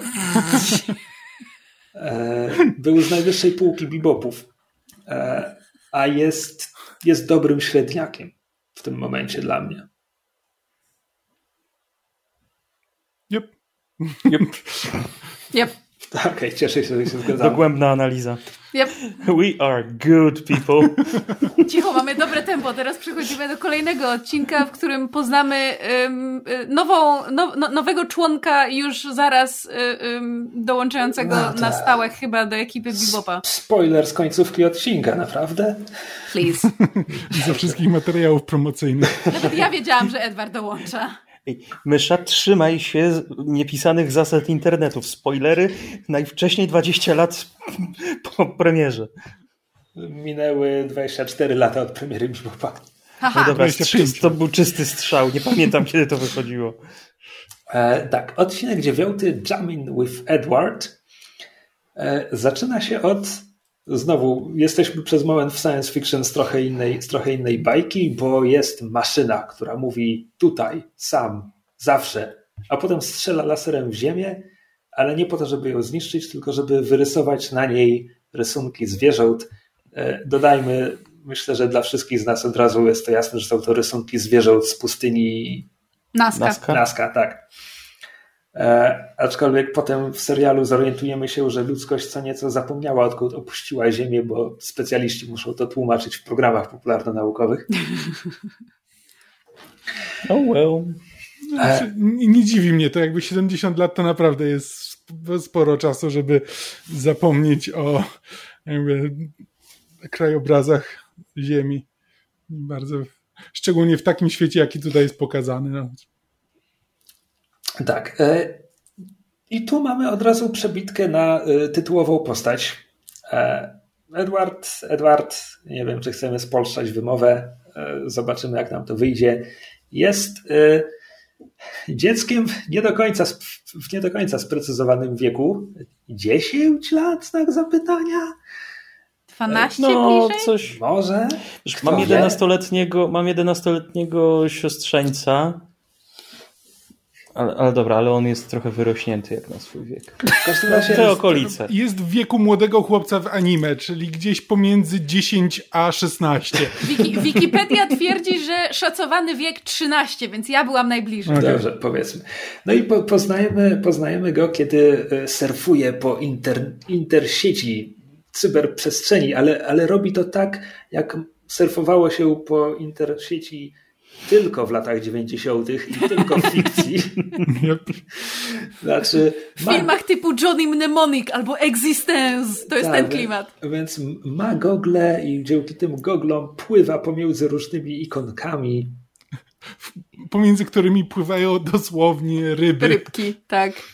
Znaczy, może I... możemy założyć, że część tego to jest po prostu interfejs, który, który sam sobie zrobił, żeby to tak wyglądało. Może to nie wygląda tak dla wszystkich. Znaczy, ale też moją ulubioną rzeczą jest, co, co zresztą widzimy potem w trakcie odcinka, że Edward hakuje przy pomocy czegoś, co dzisiaj byśmy nazwali po prostu emoji. w sensie jakby, tak. to nie są, znaczy być może znowu to jest część interfejsu Edwarda, ale po prostu jakby tam, gdzie normalnie byśmy widzieli, nie wiem, właśnie cyferki czy jakieś cyberkrzaczki hakerskie, to po prostu mamy emoji i w jakiś sposób mnie to szalenie rozbraja. Znaczy, wiesz, emotki, emotki te 24 lata temu już jakby istniały w ten no tak. Całkiem, tak. całkiem no rozpowszechnione były. Edward od początku jest stuprocentowym Edwardem, to znaczy Bonkers. Mówi, mówi rzeczy na głos, bardzo często takim podśpiewuje swoje linijki. Nie, nie śpiewa, tylko tak bardzo melodyjnie mówi rzeczy. Robi rzeczy typu staje na rełkach i pisze na klawiaturze stopami. Mhm. Kiedy mówimy o stężeniu anime bullshitu w Cowboy Bebop, jakby w tym momencie osiągnęliśmy 100% wysycenia. Yep. E, a jednocześnie ten odcinek jest też dość chaotyczny, bo tak naprawdę dużo rzeczy dowiadujemy się tutaj po prostu z takiej narracji przebitki na programy telewizyjne, w związku z czym satelity na Ziemi zostały zhakowane i laser, laserami szpecą planetę. Jest nagroda za tego, kto to zrobił, ale nikt nie wie, kto to jest. Na A pewno tym, jakiś haker. Na pewno jakiś haker, tak? A tymczasem Edward z internetu dowiaduje się, że Bebop przylatuje na Ziemię na wakacje. Czemu Ziemia jest punktem, na którym można wakacje w sensie, bo czego się dowiadujemy w tym odcinku? Był, była już wcześniej mowa o tym, że był wypadek z bramą na orbicie Ziemi. Była mowa o tym, że ten wypadek, jakby eksplozja bramy uszkodziła Księżyc. Tutaj dosłownie widzimy, że Księżyc pozostaje na orbicie Ziemi, kawałka brakuje, a niektóre te kawałki spadają na, na powierzchnię planety. Edward tak, i o których są też, dodajmy, ostrzeżenia pogodowe, w sensie na przykład szanse na deszcz kamieni. 10%, po czym spada deszcz kamieni i słychać w pogodzie szansa na deszcz kamieni wzrosła do 90%. Tak. A jednocześnie na Ziemi wciąż żyją ludzie, tylko przenieśli się pod ziemię, żeby ich deszcz kamieni nie dopadł. Tak jest. Nie rozkwasił. Tak. A jeszcze w kontekście tych, tych biuletynów, nie, to nie jest, e, próbowałem użyć bardzo złej kalki, e, tych programów e, informujących nas o historii, to też jest takie, że jakby społeczność galaktyczna potrzebowała internetu, tak żeby móc łączyć się z Ziemią, w związku z czym powstała taka sieć, która łączy z Ziemią. I rozwój sieci doprowadził do powstania hakerów, którzy ją hakują. I to jest takie, no, no, no, dzięki. To jest, to jest taka informacja na zasadzie może w 97 to rzeczywiście jakby trzeba było jakoś tłumaczyć, ale teraz tak, jak jest sieć, to są hakerzy. I to jest mniej więcej ten, ten poziom tłumaczenia. No, no tak, ale wiesz co? trzeba było to wytłumaczyć. No. Ty się śmiejesz, a ja mam niejasne wspomnienia tego, jak 10 czy 15 lat temu oglądałam film z lat 90. pod tytułem chyba The Net, sieć, o, o, gdzie Sandra Bullock właśnie tak. ma, ma, totalnie jej schakowują życie i jakby usuwają wszelkie dowody jej istnienia, bo ona coś tam odkryła, coś czego nie powinna. Odkryła, I... że program, który wszędzie będzie dostępny, ma taką tajną ikonkę w rogu, na którą się jak przytrzyma kontrol i kliknie, to masz dostęp do innego dashboardu, który pozwala wszystko robić. A widzisz. Nie wiem, like ja to pamiętam. Nie oglądałem tego. Ale, ale, tam w tym filmie, jeśli dobrze pamiętam, są dokładnie tłumaczenia tego poziomu na zasadzie, że, że właśnie, że wiesz, że, że haker to jest, że, że, że sieć powstała, a potem to sprawiło, że powstali hakerzy, a haker to jest ktoś taki. Po prostu w latach 90. wszystko było tak tłumaczone. Ja odmawiam oglądania kolejnych trzech odcinków, dopóki wszyscy nie obejrzymy The Net z Sandrą Bullock. nie omówimy w tym podcaście. To może w myszmaszu wreszcie. Wracając, znaczy pozostając przy ciekawostkach, ale wracając do serialu, e, chyba tutaj nie wiem, czy się przyglądaliście, ale kiedy Edward e, odkrywa, że Bebop przyleci na Ziemię, Bebop jest opisany na komputerze jako tam jednostka rybacka. E, I, i jakby to, to jest kanoniczne. Ja nie wiem, jaki to ma sens, ale Bebop oryginalnie był kutrem rybackim. Zakładam, że to jest ten kawałek loru, który tłumaczy, czemu ląduje na wodzie? Znak zapytania? Hmm. Nie wiem, hmm. jaki jest sens robić kuter rybacki, który będzie latał w kosmosie. W kosmosie nie ma ryb. Ale tak jest. Może ci się tylko wydaje. W każdym razie e, nasi bohaterowie są znudzeni na pokładzie Bebopa też oglądają te same programy, które zostają nam pokazane, więc dowiadują się o nagrodzie 8 ulongów za znalezienie tego paskudnego hakera, No i Faye się bardzo do tego zapala, ponieważ pieniądze, Jet zasadniczo też, no bo ciągle im ich brakuje, a Spike mówi, to wy się bawcie. E, ja, ja Hakerzy są nudni. No, tak, znaczy on, on mówi, że on nie lubi takiej, e, jak to było ujęte, no, że to jest nudna robota, że babranie się z hakerami w komputerach i tak dalej, znaczy, to jest nudne. Inaczej, mo, może, to, może to jest kwestia tego, że ogląda się dubbing, a ja z napisami. Ja, ja odebrałem, że jemu chodzi, że jego nudzi takie zbieranie informacji, na jakie tutaj się zapowiada, ponieważ nikt nie wie, co to jest za haker, jest tylko mowa, hmm. no żeby trzeba będzie po prostu chodzić i pytać i że to go nudzi. Hmm. No, kupuję to, w sensie jakby totalnie Spike by coś takiego powiedział. Tak. E, po czym jakby nasi bohaterowie ruszają, e, ruszają przepytywać, a Edward... Przy czym zaznaczmy, że Jet jest bardzo, bardzo niezadowolony z tego, że ma zrobić team up z Faye, bo E, on się nie da rządzić kobiece, kobiecie, więc Spajek mówi, to ty rządź, a Jet odpowiada, do tego też się nie nadaje. Przy okazji robi jakieś nieprzystojne insynuacje co do wieku Fej, które Fej bardzo biorą pod włos, bo jak się po, potem, potem dowiemy, e, e, ją to bardzo osobiście dotyka, wszelkie komentarze na temat tego, ile, na ile, ile to ona może mieć lat, albo na ile wygląda. Więc tak, nie są, nie są zadowoleni z tego, z zaistniałej sytuacji, ale chodzą, chodzą i odpytują. Tak, tymczasem y, miejscowa policja nagabuje Edwarda, ale on hakuje stateczek, którym policjanci przylecieli i mają z takiego pilota jak, jak do drona. Zresztą wcześniej widzieliśmy. To jest po prostu, pilot do drona. Tak, wcześniej bawił się dronem, dronem w ogóle przerobionym, żeby przypominał Bebopa. Więc mm -hmm. jakby Edward ma obsesję na punkcie Bebopa z jakiegoś powodu. Tak, do niego są podo podoklejane jakieś takie kartonowe płetwy i, fragmenty, które sprawiają, że wygląda jak bebop. Przegapiłem tak. to zupełnie. Nawet, nawet chwilkę potem tym samym, tym samym e, sterownikiem do, do drona steruje i bawi się no, policyjnym statkiem i rozbija go o ziemię. E, w dość zabawnej scenie. A nasi bohaterowie, czyli Jet i Faye, ruszają przepytywać. Temu towarzyszy bardzo fajna piosenka. Nie sprawdziłem, co to jest za utwór, ale, ale bardzo go lubię. E, często go sobie nudzę. Mm. Nie będę tego robił teraz, oszczędzę tego naszym słuchaczom. W każdym razie otrzymują tak użyteczne informacje, jak e, że radykalny Edward jest wysoki jak koszykarz. Nie, Edward jest piękną kobietą. Nie, Edward jest gejem. E, Nie, Edward jest dzieckiem. Tak, Edward jest dzieckiem. Dodajmy. Ed, Edward jest kosmitą. Tak. A po czym po, po, tym montażu Jet i Faye wracają na Bebopa, mówią Spike'owi, znaczy Jet właśnie tak to podsumowuje, że radykalny Edward jest e, koszykarzem, pięknym koszykarzem, gejem, trzyletnim kosmitą. To jest, e, chciałbym zauważyć, że właśnie e, napisy polskie i angielskie mówią o tym, że właśnie, że Edward, znaczy jedna z tych plotek jest taka, że Edward jest gejem. W angielskim dubbingu jest mowa o drag queen, Mhm. Tak. Okay. Tylko chciałem zauważyć. Z jakiegoś Gdyby powodu jest. znał japoński, moglibyśmy wiedzieć, dowiedzieć tak, się, no. co jest w oryginale. Może, może któryś z naszych słuchaczy na tyle wie, jakby się orientuje, żeby nam, nam to powiedzieć, ale po prostu chciałem to zauważyć, bo jakoś tak drag queen mi się wydaje ja nie wiem. Znaczy mniej problematyczne niż po prostu twierdzenie, że jakby że ma być śmieszne to, że Ed Edward jest gejem. To jest jakby...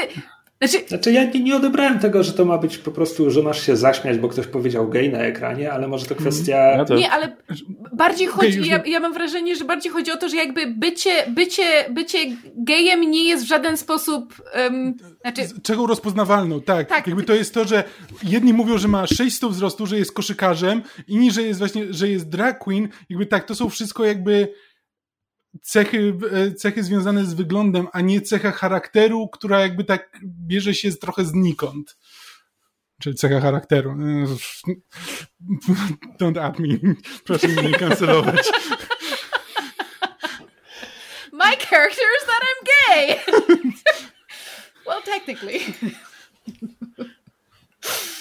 mm. Tak, e, ale w międzyczasie też przed e, przerwą reklamową, jak to, jak to mówimy, widzimy scenę, w, którym, w której Edward e, zhakowuje tę, te, te, ten system tych satelit, które teraz krążą dookoła opuszczonej ziemi, które odpowiadają za te, za te rysunki, zhakowuje je i zaczyna rozmawiać, znaczy odkrywa, że w ogóle ten system mówi, że ma jakąś świadomość i zaczyna z nim rozmawiać i się zaraz dowiemy, dowiadujemy, że, że, że ten system tam jest, że on jest sobie sam i że jest mu smutno. Edward oczywiście się pyta, jak się nazywasz, e, na co mm, system głupieje. Um, więc Edward wymyśla mu ksywkę e, MPU. Tak, no bo, bo to jest komputer, tak? -hmm. Więc zdrobnienie od komputer to MPU. E, nie wiem, no co nie, o no tym jak myśleć. CPU, tylko że MPU. Tylko, że ja nie ja... wiem, co tam robi to M. Znaczy, ja przez moment miałem takie, że no właśnie Edward dosłownie mówi, że jak CPU, ale, ale MPU. Jakby nie tłumaczy dalej, skąd się wzięło M, czemu M zastępuje C. Ja miałem takie, czy to jest, nie wiem, od mind, że to jest jakby umysł, a nie po prostu komputer. Ale to jest trochę naciągane chyba, ale Czemu nie? nie? Ed, Edward, nie Edward, Edward, mówi, że, że, że, tak jest, że tak jest lepiej. Nawet nie pamiętam, czy używa słowa, że, że tam, że, że zręczniej, czy że, że bardziej uroczo. No, MPU, po prostu. Tak, po czym e, tradycyjnie, kiedy nasi bohaterowie są kompletnie w ślepym załuku i nie wiedzą, co robić, ktoś się do nich zgłasza. Tym razem zgłasza się Edward, który wykłada jakby wszystko. W sensie mówi im, że sprawcą jest satelita. Zresztą jeśli kogoś to interesuje, to MPU wytłumaczył Edwardowi, że kiedyś na Ziemi były rysunki na pustyni Nazca, a poza tym ludzie i zieleń i w ogóle, no więc komputer nie może nic zrobić z zielenią i ludźmi, ale mógł chociaż odtworzyć te rysunki. E, Edward jest zachwycony i pyta, czy on też może coś narysować, ale na tym scena się kończy. A potem, kiedy łączy się z załogą Bibopa, to właśnie mówi im, co zaszło, że satelita, że tam sztuczna inteligencja, że się nudzi, nie jest, nie jest zła ani zhakowana, była po prostu znudzona, no ale że teraz policja nie da mu spokoju i on, Edward, wymyślił sposób. Sposób polega na tym, że można zgrać MPU i wtedy MPU będzie zachowany, a policja niech sobie aresztuje kopię. Serial w ogóle nie pochyli się nad e, tym horrorem egzystencjalnym, który to implikuje. Mm, ani trochę, zasadzie, ani na moment. Tworzysz inną, świadomą istotę tylko Klona. po to, żeby mogła zostać aresztowana i znaczy, zamknięta. Ek eksper eksperyment.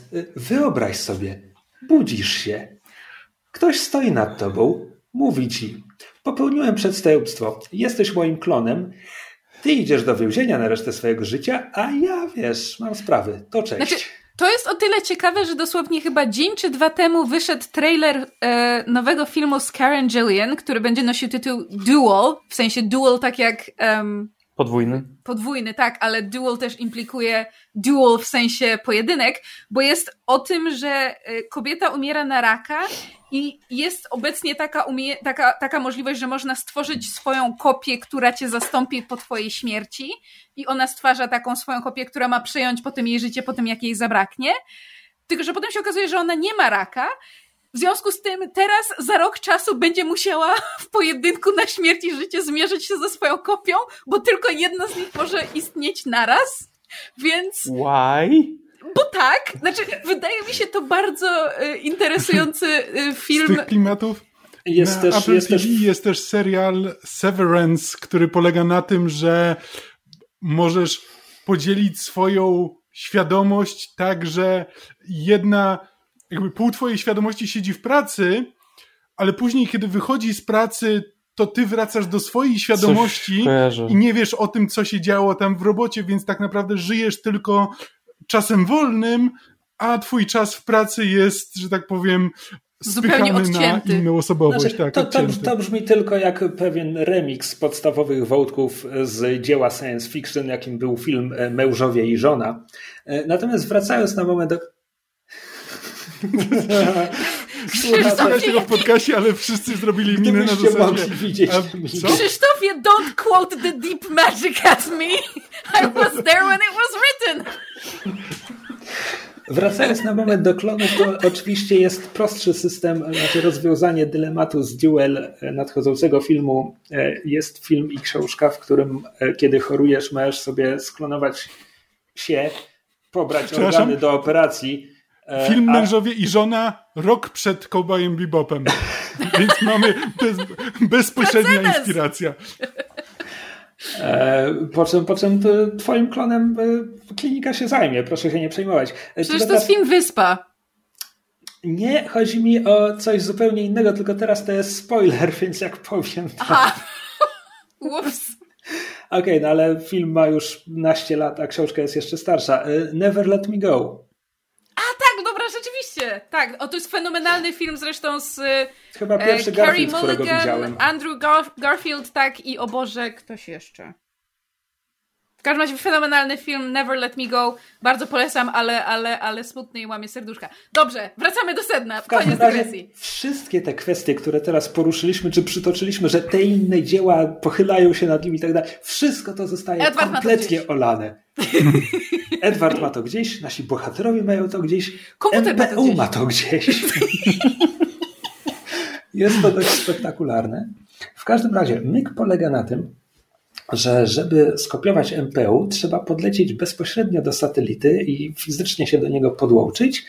Problem w tym, że jeśli e, satelita wykryje, że ktoś się do niego zbliża, to uruchomi systemy obronne. MPU nie ma na to wpływu, to się po prostu wydarzy. No a te systemy obronne to są te wszystkie lasery, którymi sobie rzeźbił na Ziemi i te lasery rozwalał statek. I w tym momencie Spike mówi: O, teraz jestem zainteresowany, co jest bardzo ładną sceną.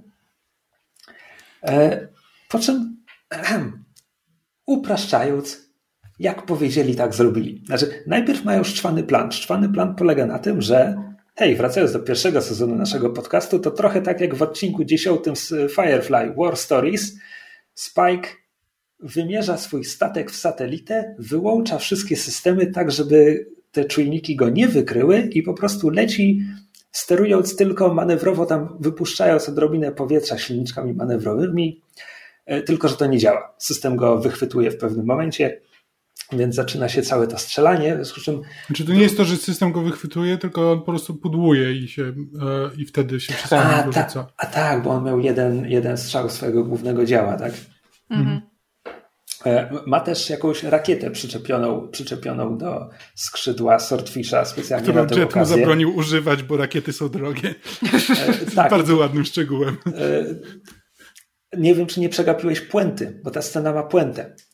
Mhm. E, chwilę później, kiedy już rozpełtuje się pandemonium, Spike strzela tą rakietą, pudłuje tą rakietą, na co Jet mówi, kurde, no, tania była.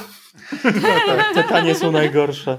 Tak, tak, tak. E, tak, w związku z tym nowy plan jest taki, że Fej ma odciągnąć ogień, a Spike podleci. Co jakby, e, nie ukrywam, czasem, czasem przedmiotowe traktowanie Fej jest dość zabawne jednak w serialu kiedy nie ma seksistowskiego tła. Tutaj nie ma. Znaczy, Ale tak, to jest po prostu ten członek załogi, którego oni nie chcą mieć w swojej załodze, w związku tak. z czym automatycznie zostaje mięsem armatnim, kiedy jest taka potrzeba. Poczekajcie, bo ty powiedziałeś o seksistowskim traktowaniu Fej, a ja bym chciała powiedzieć naszym e, słuchaczom e, najważniejszą informację, jaką ja udało mi się Chciałem zachować odkryć. to na koniec. Aha, dobrze, to jest, to, to, to będziecie, dostaniecie deser na koniec odcinka. Stay tuned. Chyba, że mówimy o dwóch różnych informacjach. W każdym razie dokończmy sobie tylko tę akcję. Fej odciąga ogień, Spike podlatuje, podłącza się do maszyny, MPU zostaje skopiowane, wszystko się, wszystko się zgadza. Czekajcie, czemu, czemu Fej musiała coś obiecać Edwardowi? Bo to jest istotne, a ja to przegapiłem. To było wcześniej. Bo on tak, miał jakieś informacje. Używam czasu przeszłego. Czekaj. Po prostu po A, to, żeby przed... E, Edward im powiedział o MPU? Chyba tak. Żeby dostali nagrodę za MPU, za, za tak. po prostu te 8 milionów. A, tak, nie, on, on mówi, że tak, że po prostu, że on nie chce swojej części nagrody. Że jeśli ten, jeśli mu coś obieca, to Racja. on się zrzeka swojej nagrody. Dobra, tak. No i tutaj akcja została wykonana i mamy taką przebitkę, znowu mamy te wszystkie programy informacyjne, gdzie teraz jest mowa o tym, że no to był tylko komputer zbuntowany i w ogóle jest piękna przebitka, kiedy zdziwiony policjant trzyma w rękach dyskietkę i patrzy na nią i nie wie co zrobić, po czym jest kontrujęcie na Spajka i Jetta, którzy mu ją wręczyli i tak zacierają ręce i czekają na nagrodę. Czym w ramach tego montażu dowiadujemy się, że policja wydała oświadczenie, że system nagród działa w momencie, kiedy y, puenta jest taka, że nagrody są tylko za ludzi. W związku z czym nasi bohaterowie y, znowu obeszli się ze smakiem. Spotykają się wszyscy na bibopie i Fej mówi, no to co, to odlatujemy, to odlatujemy, to odlatujemy, a Jet na to, ale, ale Edward czegoś od nas chce, a Fej mówi, nieważne, odlatujemy. A Jet Obietnica mówi, się składa po to, żeby je łamać. tak, dokładnie, w sensie Fej to mówi. tak. W związku z czym Jet jej słucha i odlatuje, na co Edward smutny, ale nie, nie bardzo zaskoczony, wyciąga po prostu tego pilota od drona i sprowadza sobie bibopa na ziemię, po czym deklaruje naszym bohaterom, że obietnica, którą złożyła mu Fej, będzie taka, że Edward będzie mógł dołączyć do załogi bibopa. I tak się kończy ten odcinek. Nie, nie, kończy się tym, że Spike mówi, że um, Jet, czy wiesz, A, jakie tak. są trzy rzeczy, których nienawidzę najbardziej na świecie?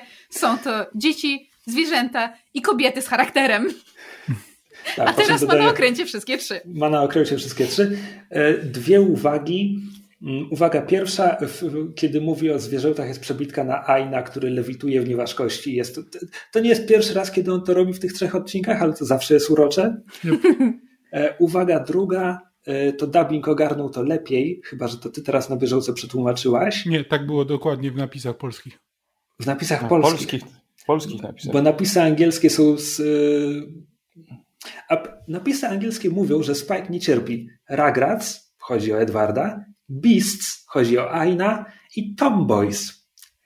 Ha. ha. Kto pomyślał, że do Fej pasuje słowo tomboy, to ja nie wiem. Znaczy mógłbym nie. sprawdzić, kto robił te napisy, ale jest to nie. Debilne. Zero. Znaczy nie, my oglądamy z angielskim dubbingiem i z polskimi napisami, dlatego że angielskie napisy są do japońskiego oryginału, więc nie przystają do angielskiego dubbingu, bo no to tak, są oczywiście. osobne tłumaczenia. To, Mówię to słuchaczom, z czym po prostu te różnice są tak rozpraszające, że nie da tak, się w ten sposób oglądać. No dobrze. E, A, no to, ale to... jeszcze jest jedna rzecz, która się dzieje przed samym końcem odcinka Mianowicie, um, znaczy widzimy jak Bebop odlatuje w kosmos, mijając po drodze um, kontynent Ameryki Południowej, na której um, satelita e, laserem wykroiła ten e, obrazek ten, awatara, tak, awatara Edwarda. I w tym momencie słyszymy z Bebopa rozbawiony głos Faye, który mówi o rany, ty jesteś dziewczyną. I tak się kończy odcinek. I tak się kończy ten odcinek. E, więc tak, kiedy mówiłem, że w tym serialu będą się działy rzeczy z genderem, to jest jedna z rzeczy, którą miałem na myśli. Mhm. A, bo jakby znaczy, gdyby, Jakby to powiedzieć? Gdyby ten serial oryginalnie powstawał w tym roku, to e, Edward byłby po prostu osobą niebinarną prawdopodobnie. Yep. E, to był ich wybór w live action, z tego co rozumiem. A to nawet nie wiedziałem. Czy powiem tak, Edward pojawia action... się w jednej scenie w ostatnim odcinku. Tak, to jest tak jakby po napisach tak ale naprawdę jeśli... i tylko ma trzy linijki tekstu. Tak, ale jeśli, jeśli, dobrze kojarzę, to właśnie wzięli osobę niebinarną do tej roli, więc to chyba miał być trop, którym chcieli iść. Tylko oczywiście serial został skasowany e, sekundę po tym, jak trafił na platformę. Mm. Bo zasadniczo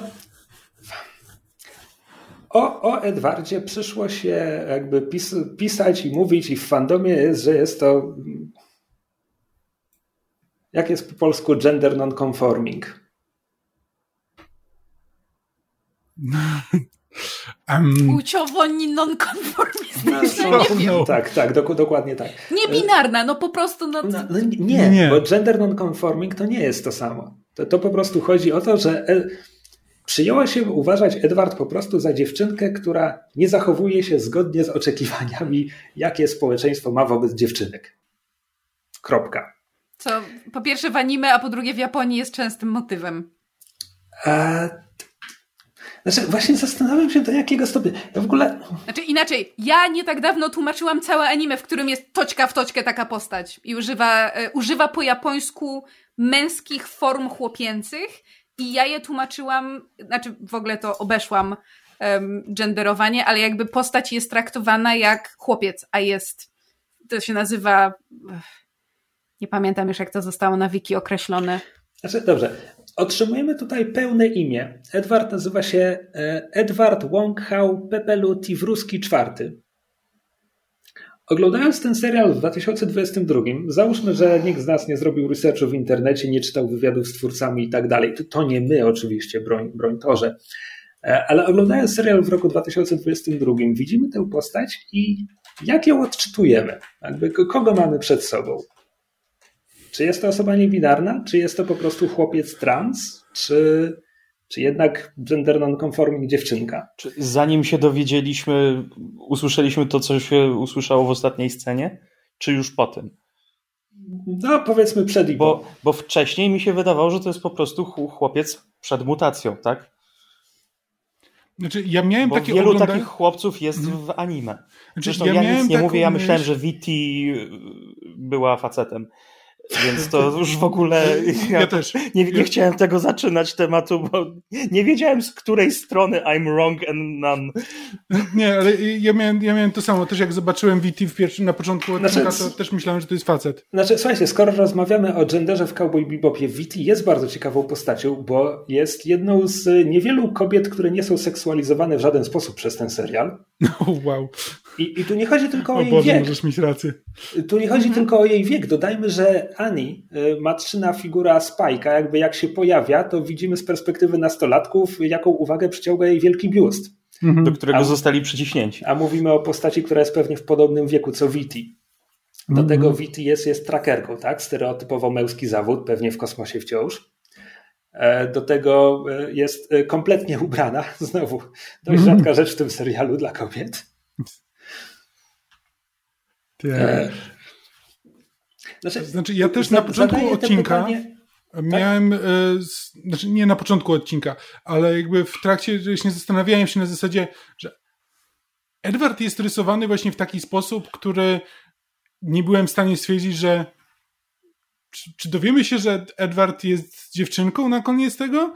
Bo, bo jakby miałem taki właśnie, wiesz, patrzyłem na twarz, jak jest narysowana i jakby miałem takie wrażenie, że właśnie nie jestem w stanie, nie jestem w stanie stwierdzić, a jednak ten serial zazwyczaj operuje w dosyć takim binarnym sposobie, jakby widać, kiedy kto jest facetem, kto jest kobietą. Znaczy, miałem taką myśl, ale też miałem to samo, co Rafał mówił, że to może być po prostu chłopiec, no tak narysowany jest młody, młody chłopiec. Jeśli opieramy się na tym, jak Edward jest narysowany, to jest e, ożywioną antropomorficzną kluską makaronu w goglach i z rudą czupryną, jakby ja. Edward nie. nie. porusza się jak inne postaci. E, może w, może w odcinku, w którym debiutuje, nie jest to jeszcze tak wyraźne, natomiast potem Edward jest jakby z trochę innego anime. Znaczy, przez kluską masz, masz, masz, na, masz na myśli nitkę makaronu, prawda? Bo ja tak, pomyślałam tak, tak, o pyzie tak. i to mi totalnie rozwaliło. Znaczy, Ed bardzo przypomina no tak. Pipi Pończuszankę i mam wrażenie, że to nie jest przypadkowe skojarzenie. W, w sensie właśnie takiej um, szczupłej, tyczkowatej, trochę fizycznie nieogarniętej um, osoby nastoletniej. No, bo, Edward jest bardzo fizycznie ogarnięty, staje na rełkach i pisze stopami na klawiaturze. To...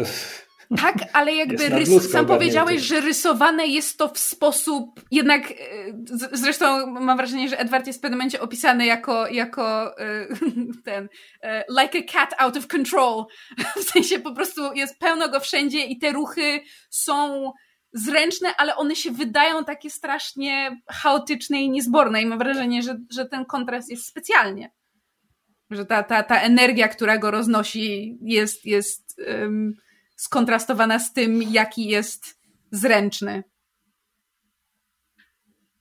Bo ja na przykład jakby omawiając ten odcinek wcześniej robiłem to świadomie. Mówiłem o Edwardzie używając męskich zaimków, ponieważ to są cudzysłów twist na koniec odcinka, ale teraz mówimy o tej postaci i robię to wciąż.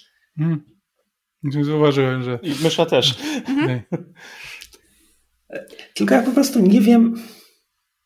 Poszukam może jakichś wywiadów, bo teraz zaczyna mnie to interesować, jak Edwarda widzieli twórcy. Ja, proszę pana, ja, ja, tak? ja mam otwartą tak? Wikipedię. Okej, okay, dobra.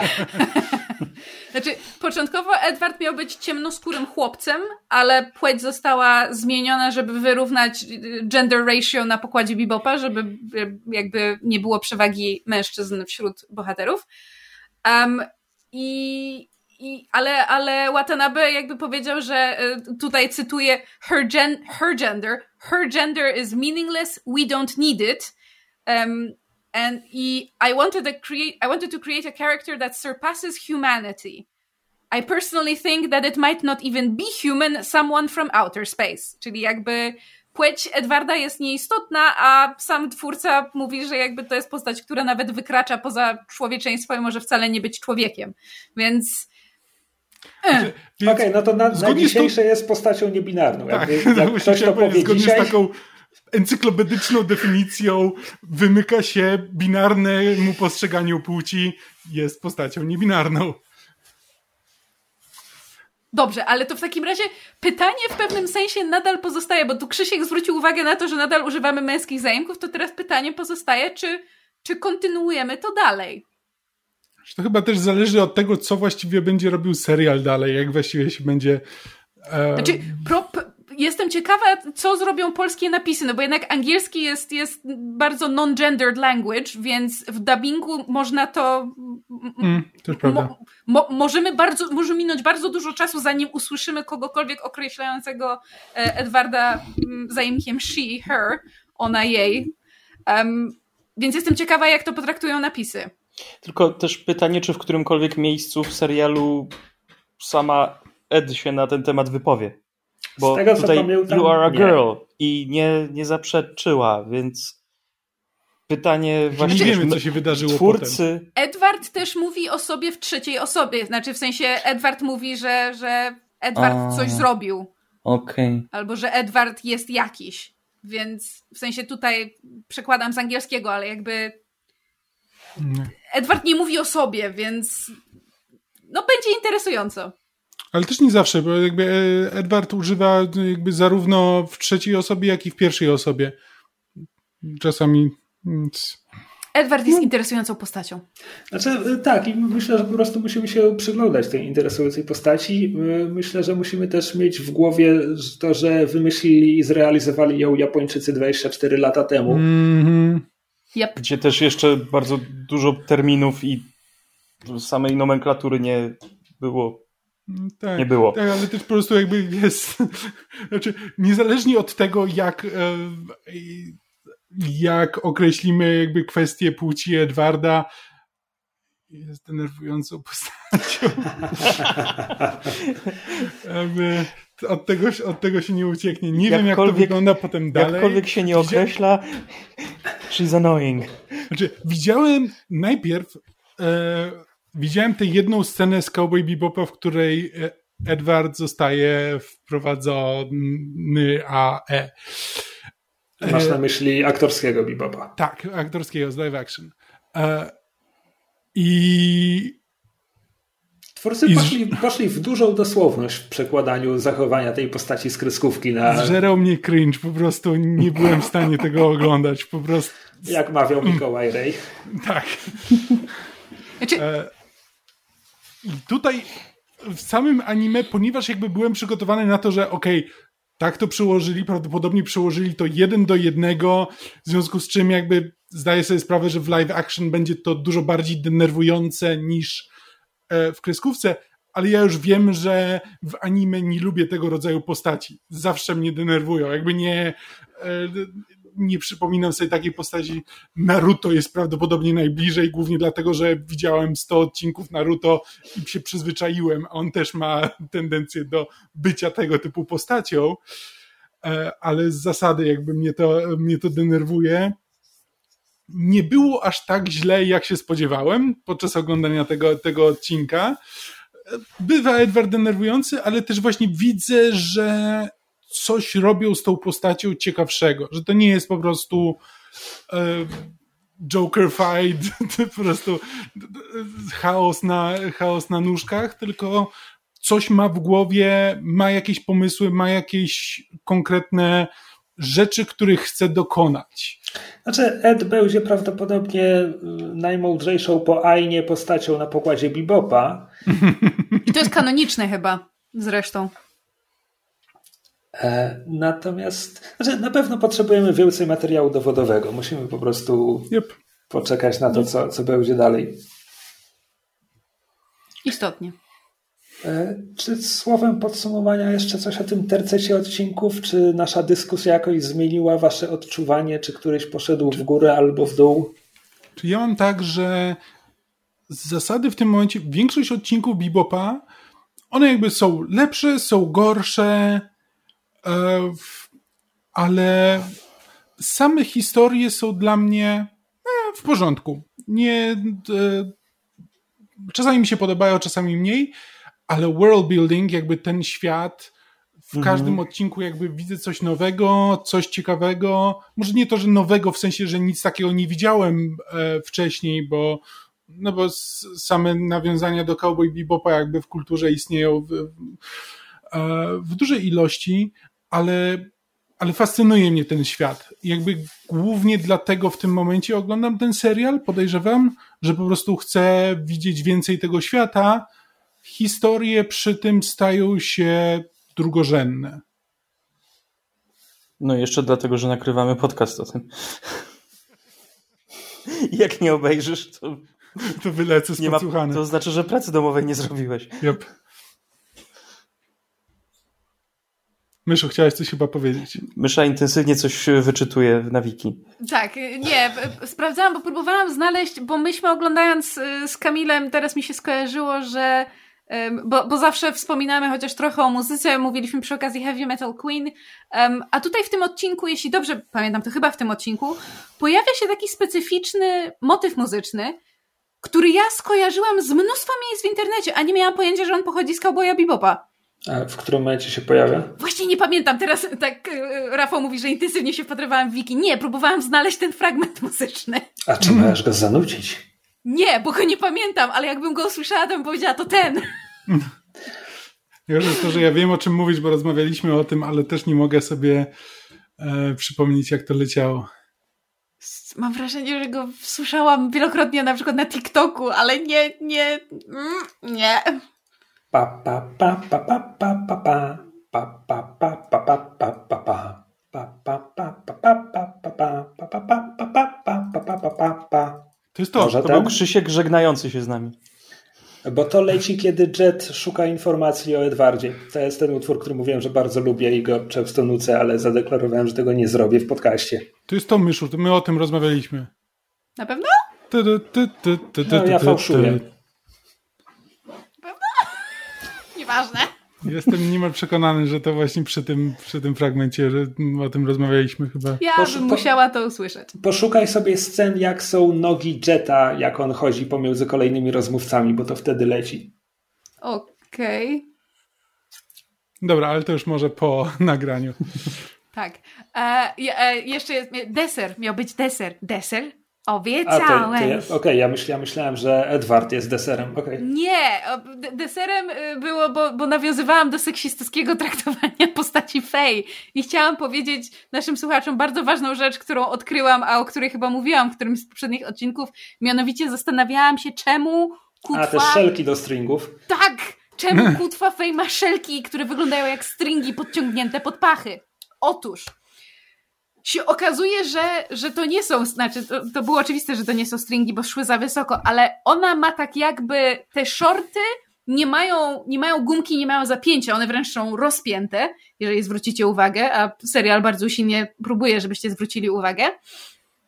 Więc one wiszą na tych szelkach, które idą takim V od, od przodu i jakby od przodu jej bioder i od, od tyłu zadka, po czym łączą się w taki Y, i ta, i ta nóżka tego Y jakby idzie wzdłuż jej boków pod ten jej top, który ma, po czym dookoła cycków idzie dookoła szyi, tak jakby była tym takim pałąkiem od, od fartucha kuchennego, który się zakłada.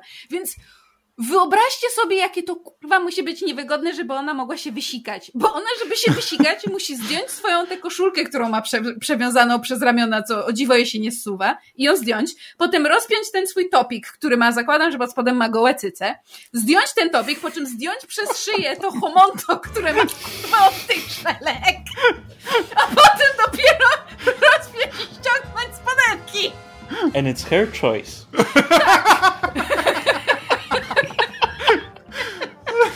Nie, nie, słuchajcie, ja się śmieję, bo ja zakładam, że te szelki, jak każde szelki, można odpiąć u dołu tam przy spodenkach i nie musi tego homonta ściągać pod szyję, ale po prostu debilizm konstrukcji tego tak bardzo jest anime, że ja po prostu cierpię. Żadna kobieta by czegoś takiego nie założyła, bo to jeszcze prawdopodobnie jest ze skóry albo z jakiegoś lateksu, albo z gumy i to na pewno jest strasznie ten, no, chafes. Tak, pije, pije i się ociera i powoduje różne niemiłe obtarcia w miejscach niewymownych, więc po prostu mua, peak, peak anime fashion. No i to był deser. A po deserze czas spać. E, to wszystko w tym odcinku. Dzięki wielkie Przypomnij mi, żebym cię nie zapraszał na obiad. no jak to siesta? Zawsze.